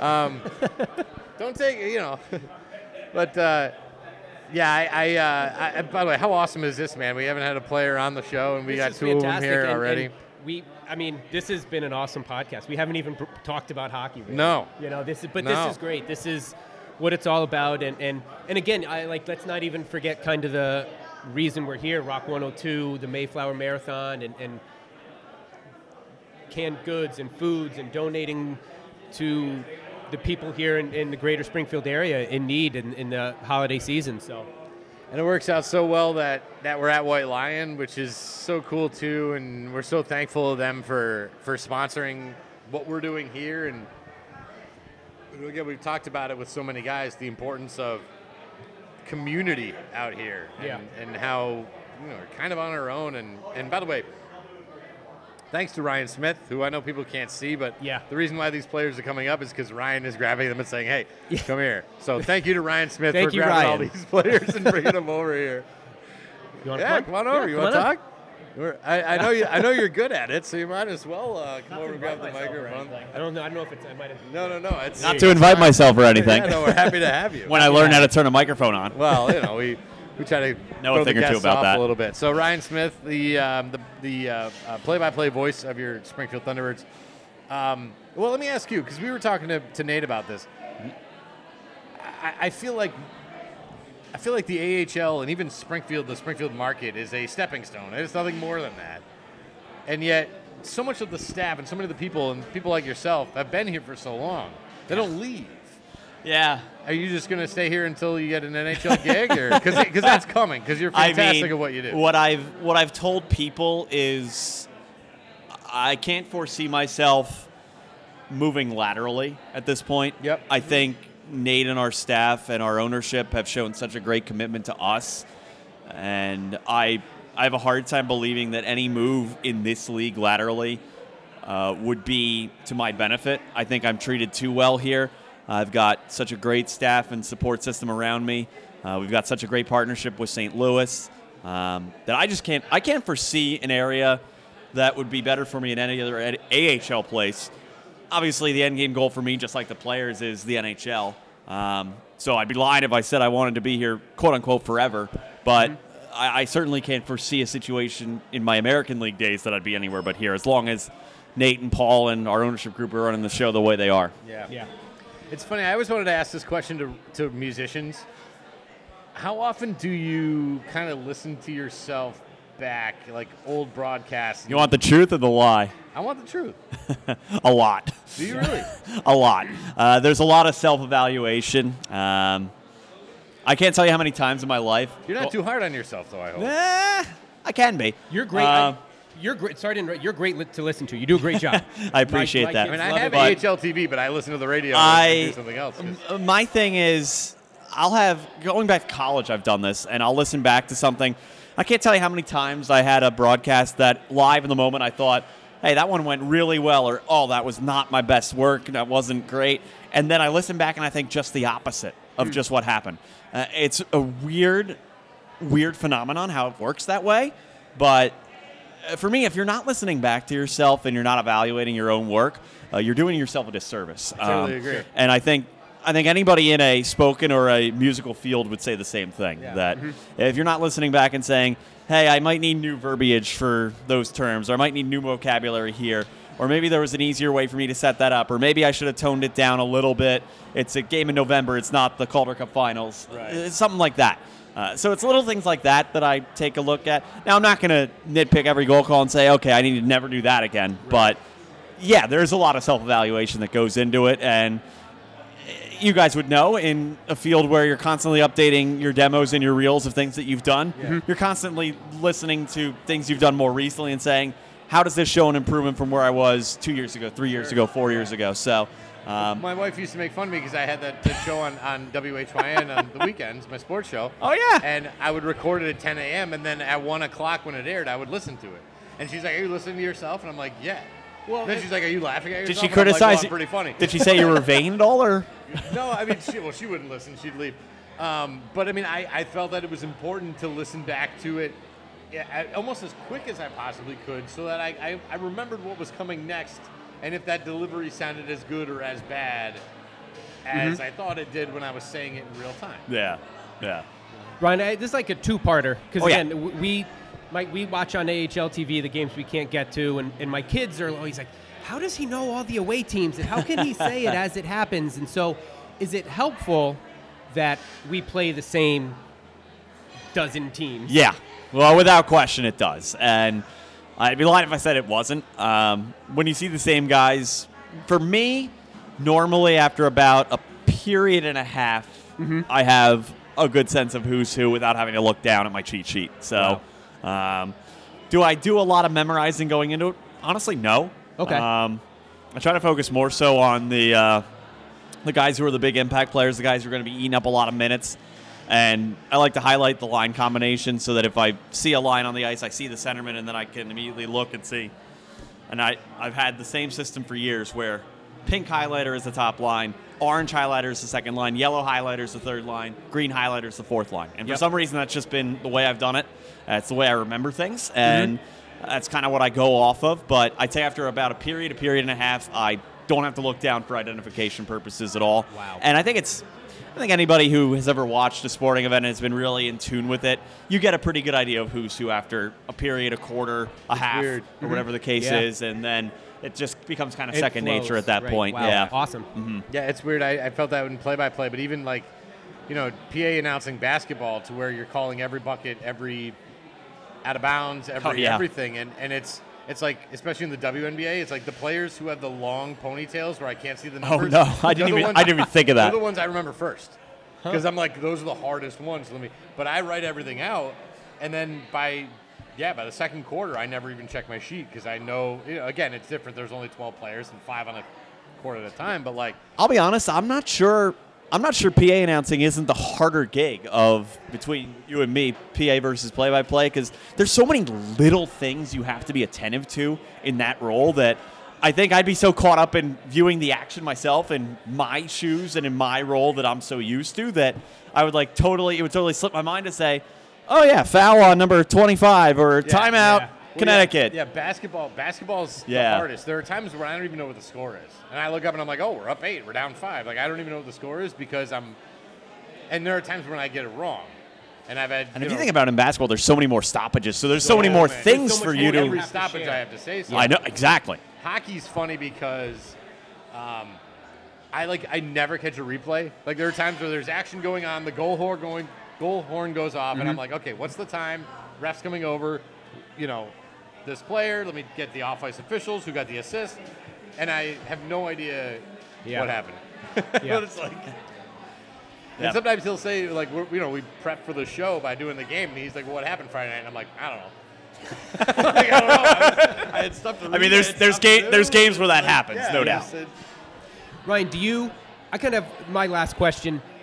Calling play-by-play, would you find it helpful to have someone in there doing color with you, or do you like just flying solo and doing your thing? I always tell people there's kind of a there's kind of a give and take with either scenario. Um, so for when you're solo, the great thing about being solo is the fact that if you're in the middle of talking about something not related to the live play that's happening, you can quickly interrupt yourself and get back into it when there's a two-on-one developing out of nowhere or a random chance happens seemingly out of nowhere. Whereas if you are throwing it to a color guy, it's a little more awkward to jump in and interrupt them. Yeah. But by the same token, are there times in a game where I wish I had a color guy that I Yeah, could throw to at a stoppage so I could, you know, breathe and take a sip of water? Absolutely. Yeah. But when I was in college and I did stuff as a student, and I would have, we would do a play-by-play and a color guy, and we would swap halfway through a game, uh, just to give both guys a chance to have a turn at each thing. It was helpful, and there were a couple of good friends of mine that I worked with in college who I had an instant rapport with, and I, I have no way of describing what it's like to have perfect chemistry with your color commentator than than to just say you know when you've got that perfect uh, when you've got that perfect synergy with them. Sure. And it's hard to it's hard to teach. It's hard to emulate.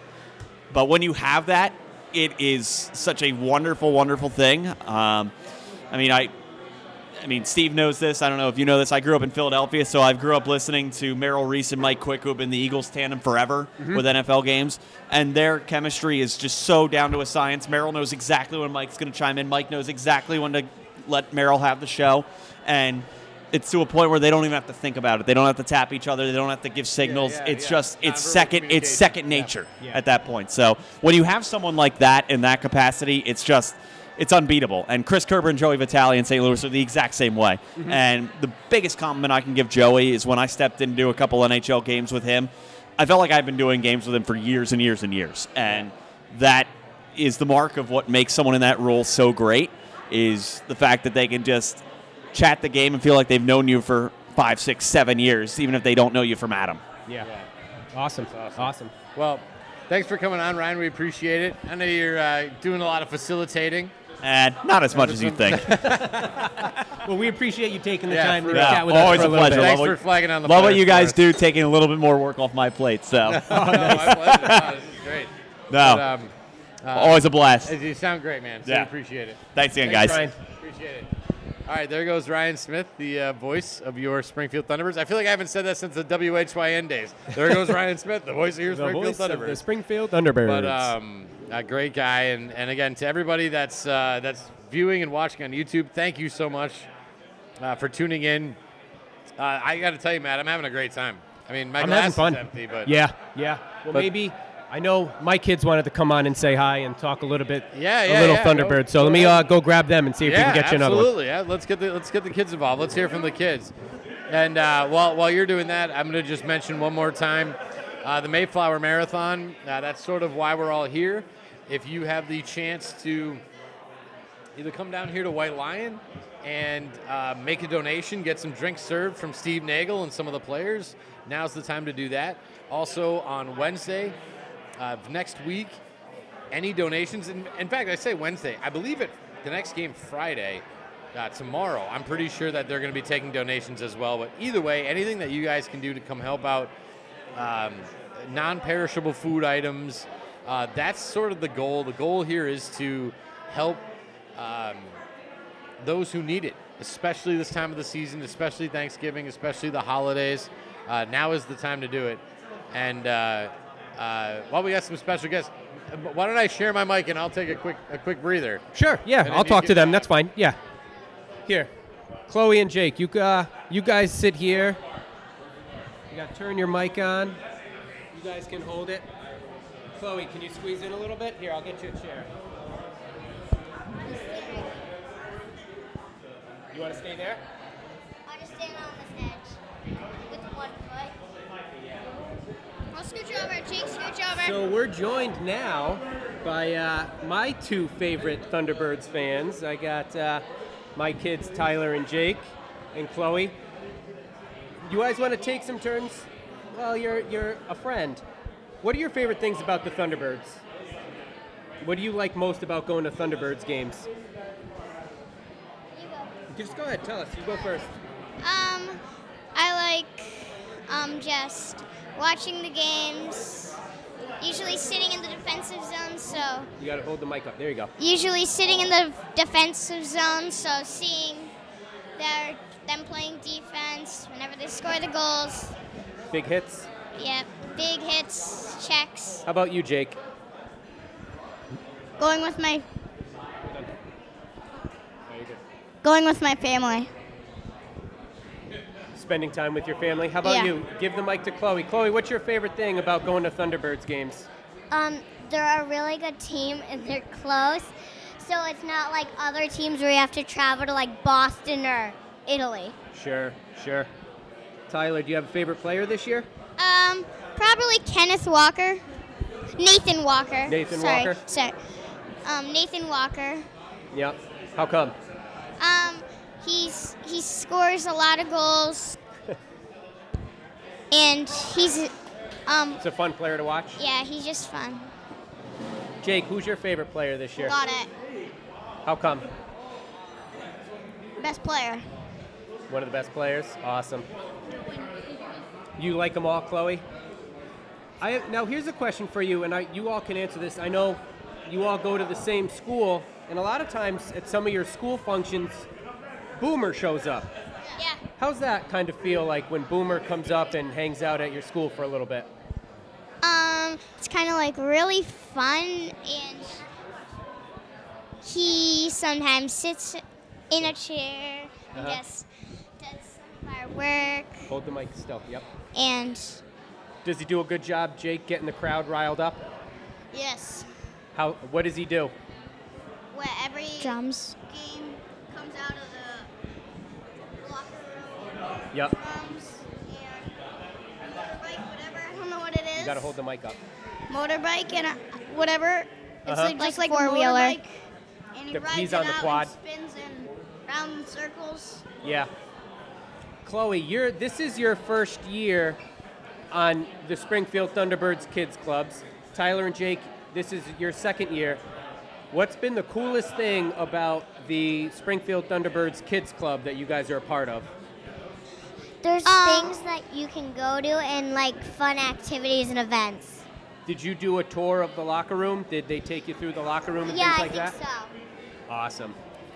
What about you, Tyler? Um, probably last year, probably um, Kids Takeover Day. Kids Takeover Day was fun. Jake, what's been your favorite thing about Kids Club? And then we're gonna go because it looks like we got a player hopping on. Breakfast for Champs. Breakfast for Champs. Do you like watching the practice? Yeah. All right, so we've got Chloe, Jake, and Tyler, members of the Springfield Kids Club. Thank you for joining us, and I uh, hope you're having a good time here at White Lion. Yep. Yep. All right. Bye. Great job, kiddos. Good work, kids. Good work. All right, all right. Now, now we're ready.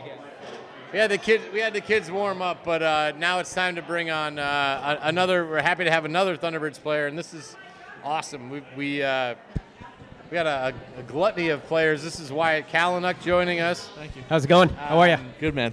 Good, Baker, nice to meet you. Wyatt, uh, first question. You last year you're in Hartford. What made you come to Springfield? um, Or was it- uh, or was it not your choice? uh, well, it, uh, it was my choice. It's just uh, uh, NHL free agency, and this was the best uh, spot for me to come, and I thought the most opportunity. It's there's something about this division. I mean, granted, it's hard as hell, but like, is it having the luxury of not having to leave like New England to get to like four or five of the other teams? I mean, sleeping in your own bed and everything's like an, within an hour and a half away. I mean, that's that's got to feel good when you go on a road trip and you're only going to Hartford and Bridgeport. Yeah, it's it's certainly nice. I think last year I started off in the Western Conference and um, in Abbotsford, and our we didn't bust to a single game. It was all flights. So as as nice as that sounds, it it sucks because it's every day is an eight to ten hour travel day. Um, where here it's it's nice only driving 30 minutes to a game or, or Mhm. a couple hours. It's so uh, it, it's it's really nice in, in that sense. We, talk about like getting NHL ready, and that's you know really the main goal of the AHL is getting NHL ready. Is that more realistic though? Like, like the the NHL guys aren't on buses, right? So like, did you feel more? I don't know. Uh, Prepared for the next level as a when you're f- hopping on planes all the time as opposed Uh, to buses. Not really, because we're flying commercial.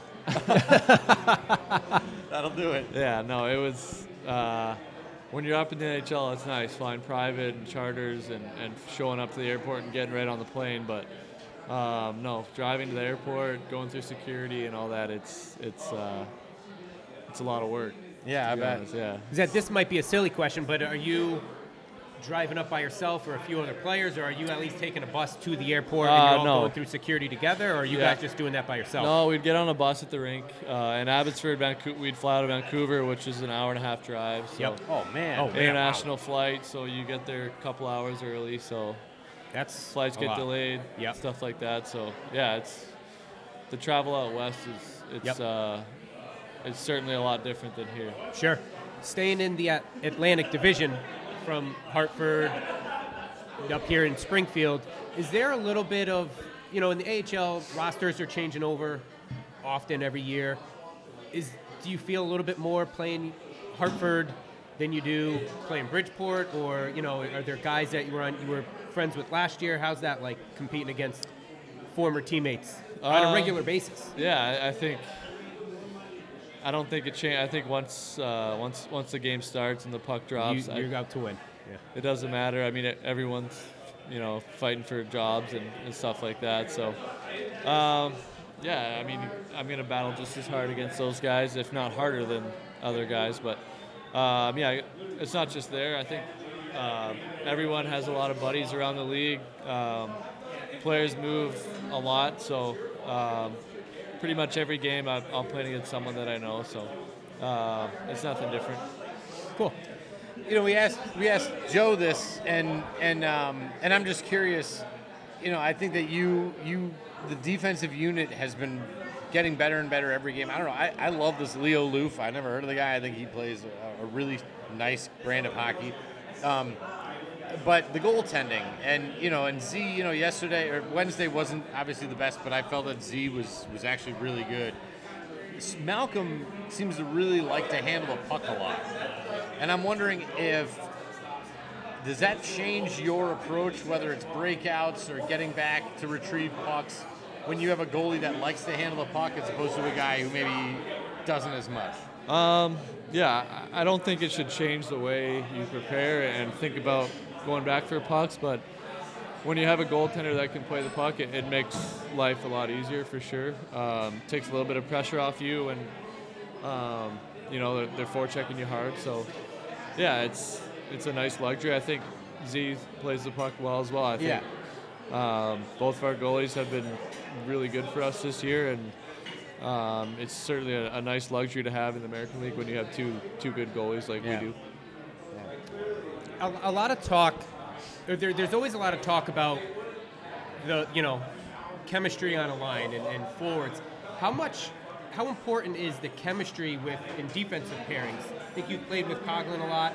You know, it's interesting. You have Kessel and and Rosen. Rosen's the the vet up in the NHL. Then you've got Loof, who's rookie. You know, trying to break into his his game. How important is that chemistry on the back line? It, I don't think it gets talked enough as much as it should compared to the chemistry needed on the forwards. Yeah, I think the like anything, the, the more you, you play with someone, the more you know. You can just read off each other a little more. You're a little more predictable. So, um, yeah, I think being able to stick with the same partner, um, you know, just gaining that trust with the coaching staff and and uh, you know, honestly, just making making mistakes together and sure and uh, moving forward and getting better. I think if the longer that a pair can stay together, it's, it'll be obviously a lot better. Is it, is it weird for a guy like you, or for even for for Dylan, who like like he's from a whole different organization, and I know there's this whole weird thing between Carolina and Chicago, and they can't figure it out. But it's like like he's he's it's almost like he's a hired gun. Like he doesn't even he's not even part of the organization. Like is that hard for him or hard for you, or does he have a system or a style that he's supposed to play because that's what Carolina plays, or Um, no, I think um, Dylan's here. He's, he's a part of our team, and he doesn't.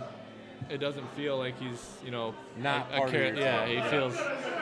He's a part of our team, and he feels just as, as normal as any other player would. That's you know a part of the St. Louis organization. So, um, yeah, it was a little different at the start of the year getting players from other organizations, but he's uh, him, Reeser, and, and Suzuki now. They're, they're a part of our team, and they feel just as much uh, as a teammate as anyone else. Yeah. Yeah, it's got yeah, and, and Suzuki's coming. Uh, I don't know if he'll be in the lineup tomorrow, but how I don't know if you've ever been in that position. How long does that take to get like up to speed with again brand spanking new faces? No training camp, no nothing. I mean, that's got to be a bit tricky.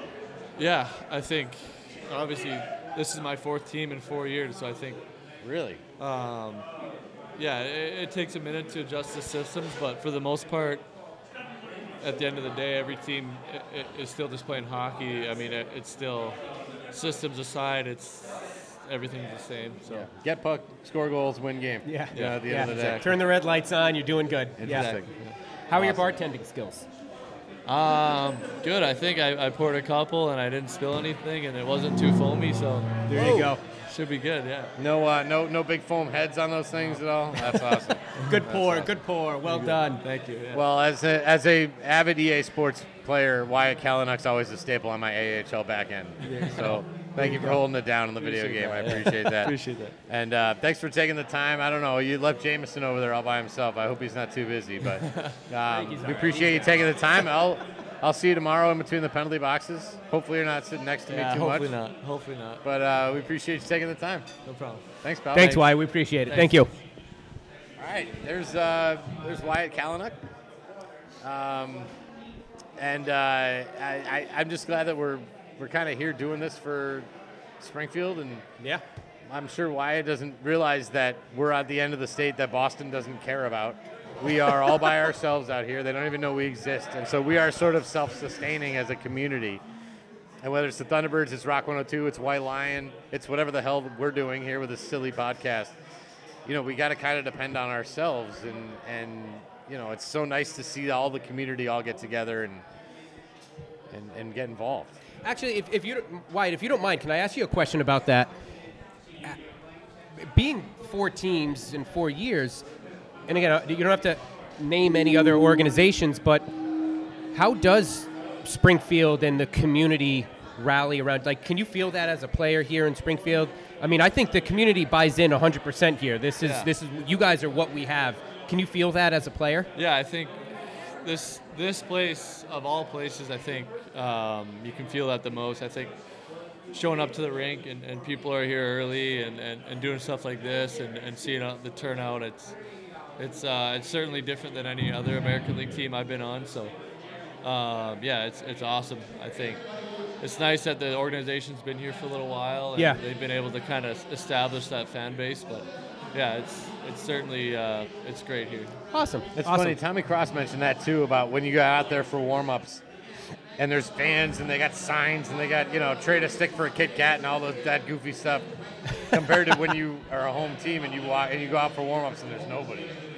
You know, and you you kind of feel that. Yeah, it's it's uh, there's certainly some rinks around the league where you, uh, granted, there's some weekday games when it's tough for fans to get to, but um, yeah, it's uh, it's it's nice to have more people in the building here, no matter you know Wednesday morning or, or Saturday night. It's Oh, those it's, Wednesday uh, morning games. it's How do you feel about those Oh. things?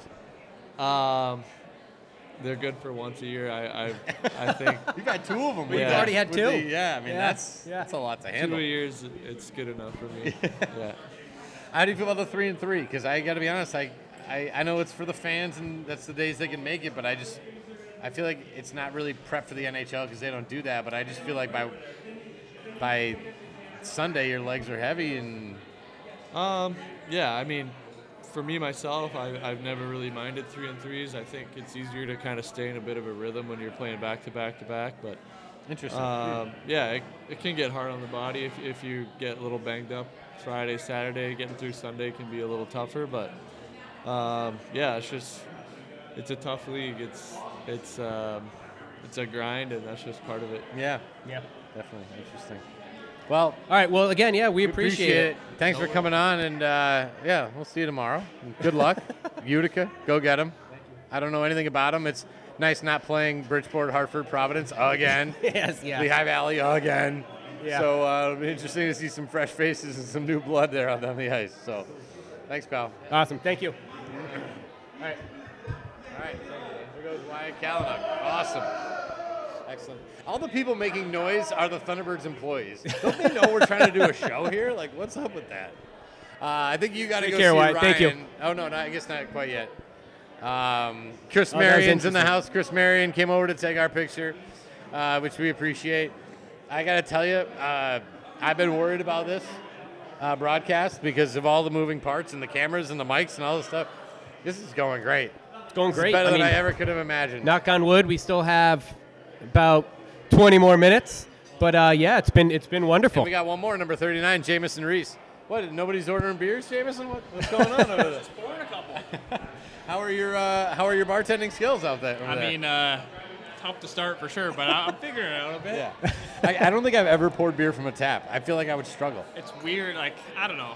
A You couple gotta of them tilt the keep- glass and- A couple of them like you, you shut it, but it doesn't like fully shut off, and then it overflows, and then and I'm like, people are watching me. You know what I mean? Pressure's I, I, on. I think the only time I've, I mean, we've been at keg parties. We pour our own beer out of a keg. You Yeah. know, keg Uh, kegs are different though. You can like hold But, the thing. yeah, and, like, yeah. But you're also when you're doing that, you're not worried about the foam. Like right now, I'm worried about the foam. Like, Yeah. you know what I mean? Yeah, uh, Usually I when get I'm it. drinking out of a keg, it's upside down. Yeah. I, I'm upside down. I did have. I, I had a little stint i- in college when I was in college bar backing, and if it was a really dead night, the bartender would let me pour a beer or two. But it's not as easy. You're right. I mean, there is. It's There's some pressure to it. yeah. You're not pouring your own. Where if you're unhappy with it, you just you think just about just think about like like a McDonald's kind of thing where like there's too much ice. You know what I mean? If there's They too send much, it back. If there's too much foam, then it's like the same kind of thing. absolutely Plus, you know, absolutely. I mean, just a regular bar. If I order a beer, I'm watching that guy pour that Exactly. thing, and I'm making sure Exactly. that he do it. Right. Yeah, no, for sure. Well, Jamieson Uh, Rees, I have a, um, I don't know, just just a question for you, like, because obviously you're with Carolina. Everybody, else, you got St. Louis on your shoulder, but you're with Carolina. Um, is there an adjustment period either when you start or when you get called up, in terms of you know you're playing one style and now you're asked to play something different, or you have a different group of players, or like what's that? What's this whole process been like I for mean, you? it definitely seems like a lot more weird than you think. I mean, like the switch over with the guys and everything's been great. I mean, obviously the systems are a little bit different. That's probably the hardest part I've, I've had, but I think I'm starting to figure it out now, and Yeah. it's been good. I mean, the way that you play, it's almost like you, you, you know, you just go out there and play your game and Yeah. smash guys and skate fast and pass the puck and move the puck, and it's like whatever system I could just play hockey. Yeah, no, I feel like I, I definitely have a lot of tools and I can kind of use them in a lot of different situations. So I, I feel like I can almost play in any kind of role they want to put me in.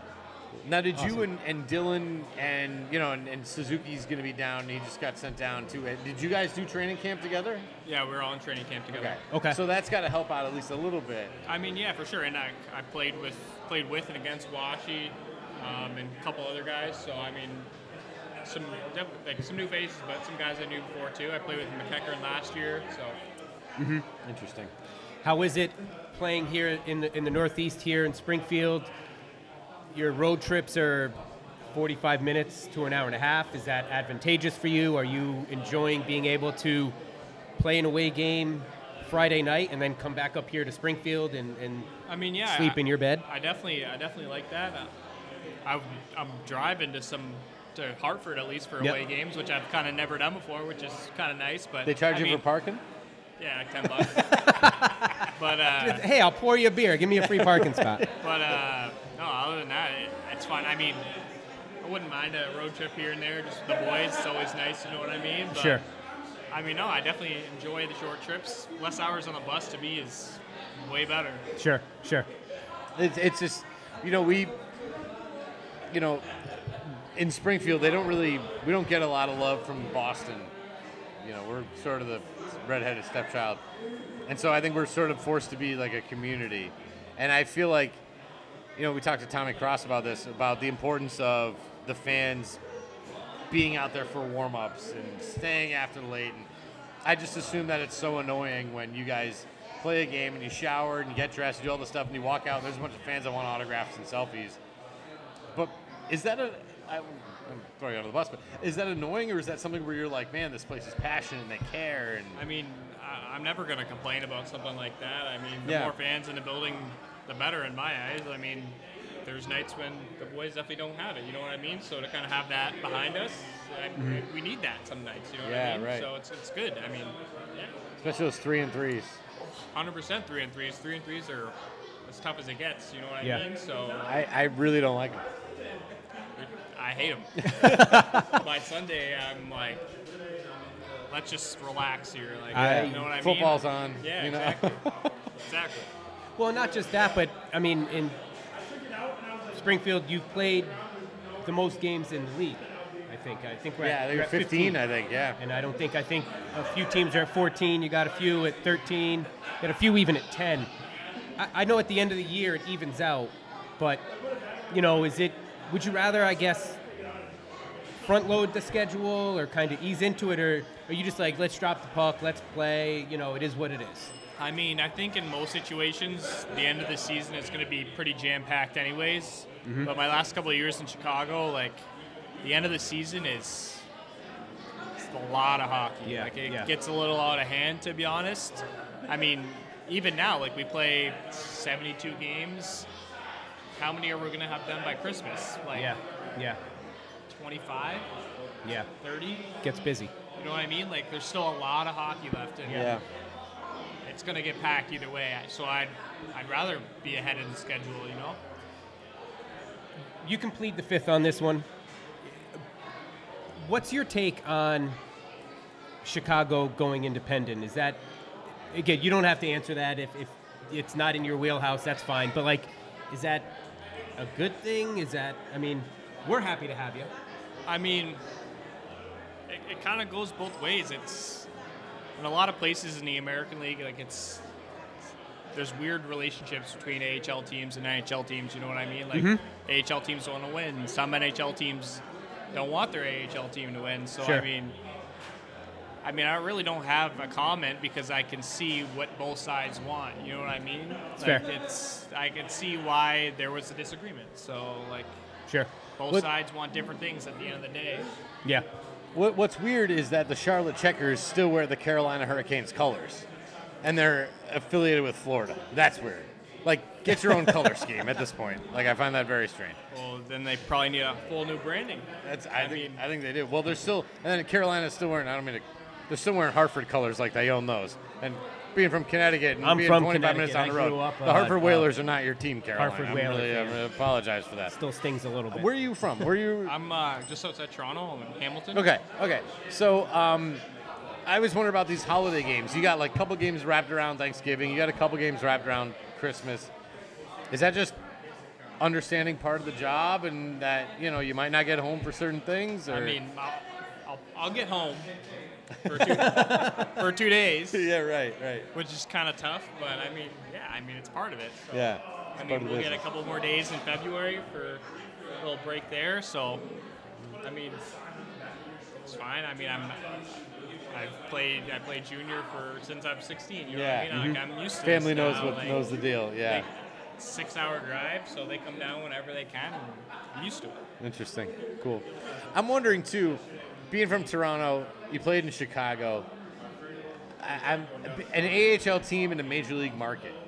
You know, I don't know where Chicago ranks, but you know the Bulls and the Bears and the Blackhawks and stuff. Is it? Do you get the same kind of vibe and love that you do from the smaller cities like the Springfield? I mean,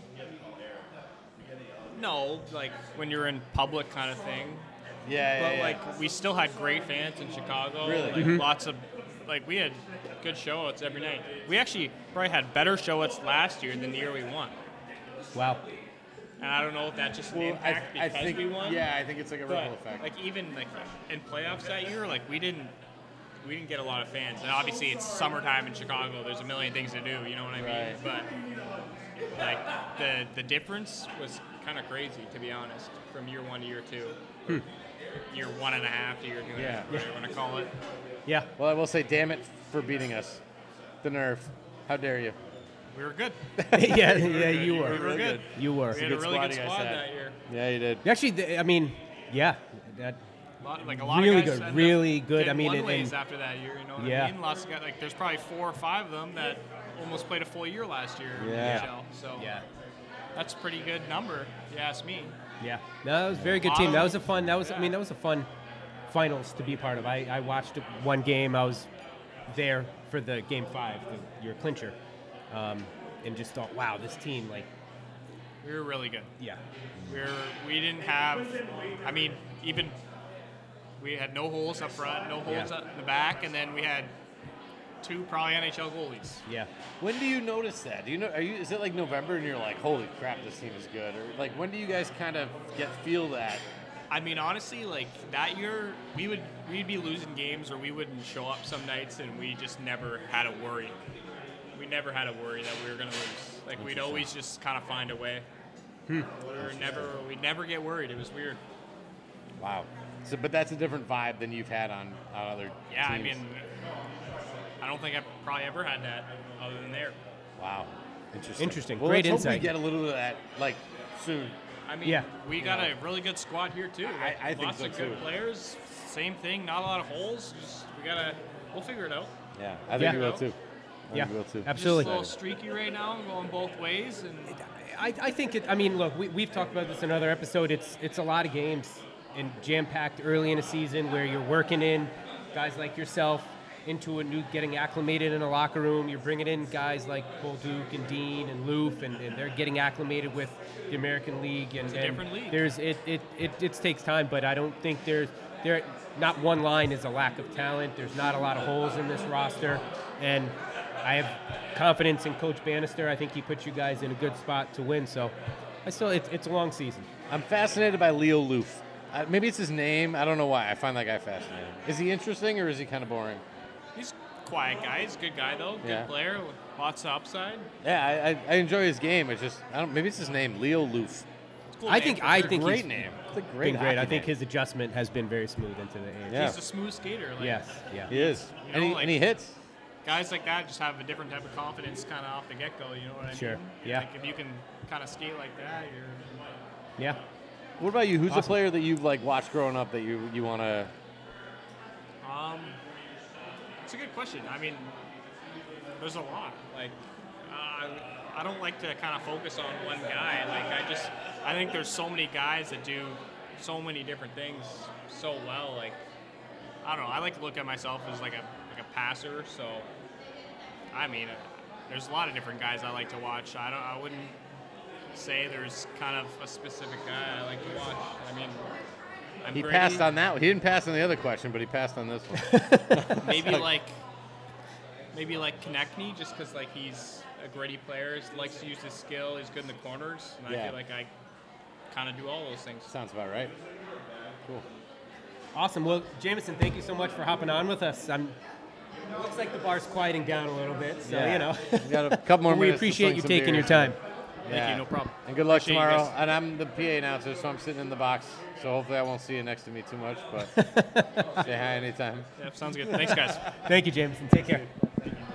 All right, there goes Jamieson Rees, forward for your Springfield Thunderbirds. Absolute pleasure. Now that's a guy I would go sit and have a beer with sometime. What great! I mean, he yeah. He reminds me of all my weird hippie friends that I love to death. Yeah, I mean, you could tell different. I, I, it was going to go somewhere, but I was like, but no, he was happy to talk. You could tell Yeah. some some guys and, and Like Duszak was like that. Duszak just wanted to yeah, you you some guys are not comfortable holding the mic and and not short answered. He, I think we could have probably talked for another 25 minutes to their uh, Mr. Jamieson Rees, Yeah. but happy to have him on. Happy to have them all on. That's cool. That was cool. Well, to everybody that's been uh, following and listening and, and watching for the last little bit, we appreciate you uh, too. And um, I mean, dude, we haven't. Most of our episodes are around an hour. We've been going at it for about two hours. Two here. hours. This has been uh, this has been awesome. It's been it's been good. It's been fun. Why don't we? I mean, what do we have? Like a few minutes left. Five minutes left. The slate of games this weekend. Any thoughts? I mean, we talked a little bit Utica. I don't know much about them. Anything you're looking for the team this Um, weekend after to bounce back from Hartford? Yeah, I'm. I'm looking for. Um, I'm looking for for for clearing their own zone, and not just getting pucks, getting passes and pucks out, but clearing the front of the net. I mean, we talked before about how Subban gives up a lot of rebounds. Yeah. And I found in the game on Wednesday, and, and when the Wednesday morning games are such a bad example because they're Wednesday at 11 in the morning. Yep. Um, clearing the net, getting safe breakouts, making one to two to three passes to get from your own end to the opposing end. Um, and that's the kind of thing that I think will come with time. The more these guys play together, the more they play with each other, the, the more the puck movement will come along. But Mhm. I'm I'm more interested not the goals, not the goaltending, not the. I want to see them be able to move the puck from one end of the ice to the other, in in synchronicity and make it all kind of work. That's a much better way. I, I had the same thought. I, I was going to call it like smooth play. Yeah. Just smooth, crisp passes, shots. Because I, I don't think it's one thing. I don't think it's goaltending. Z's had a tough two games, um, but I'm not at all worried. He's a professional. He'll bounce back. Um, Subban has been playing great. Um, It'd be interesting to see how the goaltending lines up. Zherenko played Wednesday. I think it's uh, safe to assume that um, that we'll see Subban on Friday. If, if but who knows? If, if Coach You know. Bannister is playing true to it, it pretty much has been. They're they're rotating every other game, so yeah, I think it's Subban's number. It's his turn up, and uh, I would expect a, a good showing from him. And I, I, you said it much better than I did. Uh, just smooth, smooth, smooth. You sure? All right. Well, I mean, I, I want to thank I want to thank you know White Lion for having us. I really want to thank um, the Thunderbird staff, and and I mean again, I like we talked about, um, you know, several times in several episodes we've talked about the Thunderbird staff and how they Yep. love working here. Yeah. And I'm looking at one, two, three, four, five, six, seven of them sitting around. Drew is over in the corner. Um, Shay is here. Like, it, it's a Thursday night. There's a game tomorrow. They have a late night tomorrow. There are things that they could be doing besides coming here and supporting this event, and Mhm. yet almost the entire Thunderbirds front office is at this event. It, it, it makes me proud to be here. It really I- does. I am a very, very small part of it, and it makes me proud to be part of this. I am honored to be here. I'm thankful to be here. I'm grateful to be here, uh, and it's. It's just- it's- It's, a it's a feeling of this is why you come back. This Yeah. is why I'll happily spend money to watch games. This is why I happily spend money to AHL TV.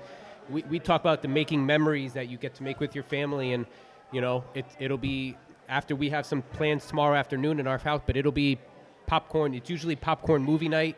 It'll be popcorn Thunderbird night tomorrow Yeah. night. And Well, and I mean, you I'm know, happy and, to and you're, happy and to be here. You're, uh, Have a seat, T. You know, your boys have been walking around the place like like they own it, pretty much. So thank you to White Lion for. What do you feel? You guys You have have had fun fun tonight, tonight? Yeah. Yeah. What do you think about seeing the players? Uh, cool. That Does really it? Let me ask you this, T.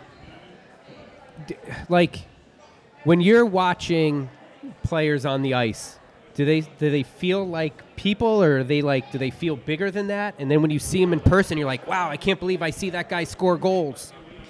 Yeah, like exactly what you said. Um, like they they are just like like I don't even like recognize them on when they're when I see them and on the ice. yeah,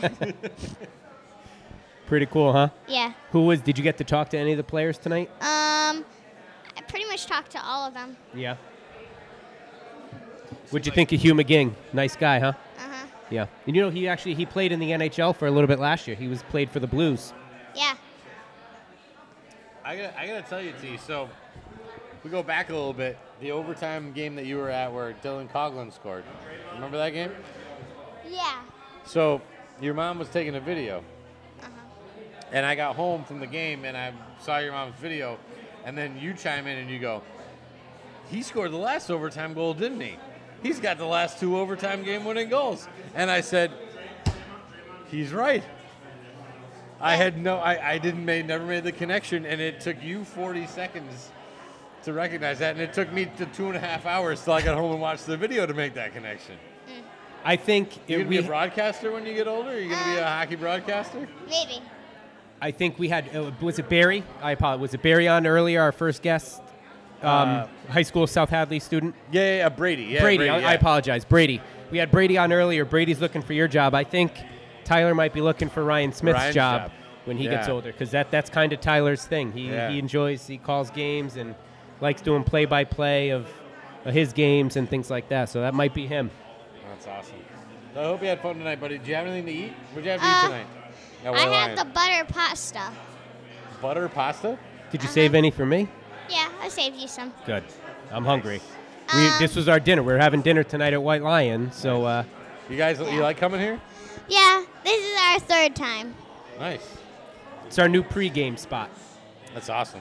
hmm It used to be Wahlburgers, now it's here. I've never I been don't to know if Wal- I've never been to Wahlburgers. Is it good? Sure. I mean, I know we're at White Lion. Yeah, we we're at White Lion. I- come to but I White mean, Lion. You know. But yes, it's it, yes, it, it is good. It's good, yeah. And that's so right. Like, let's just talk about the community of Springfield. There are so many things to do pregame. Um, you can go to different restaurants.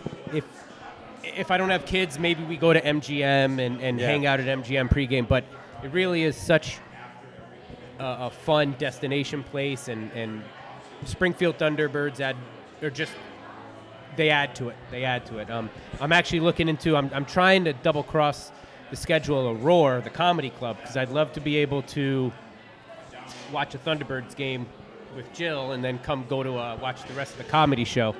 But uh, Well, I, so this I, I sort of just remembered this. So they're doing a um, one of the nights. I, I have no information, so I shouldn't bring this up. But sometime in February, Westfield Fire and Police are playing against the Boston Bruins alumni. Oh wow! And on that roster is going to be like Zdeno Chara. Wow! And that's at Amelia. And it's at like one o'clock in the afternoon. But we also have Thunderbirds game, and they've asked me to PA announce that. So I might do a double dip of Bruins alumni and then Thunderbirds. You uh, might have That's in. February at Amelia, so you'll all have to check You out. might have to. I might have to check that one out, too. I know. I just got to remember that. Our resource officer at the school was like, "Hey, you got skates?" I'm like, "No." He's like, "Oh well, I, I, I was told I have to play against Zdeno Chara, and I haven't played hockey before." I'm like, "Oh." Could you imagine taking luck." a check from him? No. Ah, wow. I hmm. Ah, yeah. And if I'm Chara, I just smash everything that I see when Yeah. I've been those games. Yeah. So, well, I don't know about you, Matt, but I, you know, that just eight- about does it. I'm, I'm, I think. Yeah. You know. Thank you so much, listeners. And and if I'm not, this is up. It, the live part when we're done, it still becomes part of our library. Yes. So Yes, it does. You know, if you missed the beginning parts, uh, make sure we, had to we did uh, have some technical difficulties at the beginning. I was trying to figure it out on the fly, and I think it was working though. Yeah, the video and all that. I Yeah, think yeah, it was yeah. work. Jill said it was working. It was up by the time we talked to Bax and Nagle, so that's all that matters that we got those guys on. There you go. And again, one more time, uh, the Mayflower Marathon. Um, thousands of different ways you can donate, but we really appreciate any kind of donation that you can make in terms of uh, seeing 12 and a half hours, Ryan. Ryan Smith out the door. Um, any kind of donation you can make with uh, non-perishable food items. If you're coming to the game on Wednesday, uh, feel free to bring those along. We really appreciate it. They appreciate it. Um, Monday and Tuesday, MGM uh, Springfield Garage. Right outside of the garage is where their trucks will be. So if you can make donations there, that'd be fantastic. Uh, but make sure to check them out on Rock 102. You know who they are. Everybody talk about staples in, in Springfield. There's no bigger staples than than Bax and Nagle. Bax so. and Nagle on the Rock 102 morning show. That's it. I love it. So, uh, So- thanks everybody for watching on YouTube. Thanks everybody for for tuning in. And Tyler, give me a let's go T-Birds. Let's go T-Birds.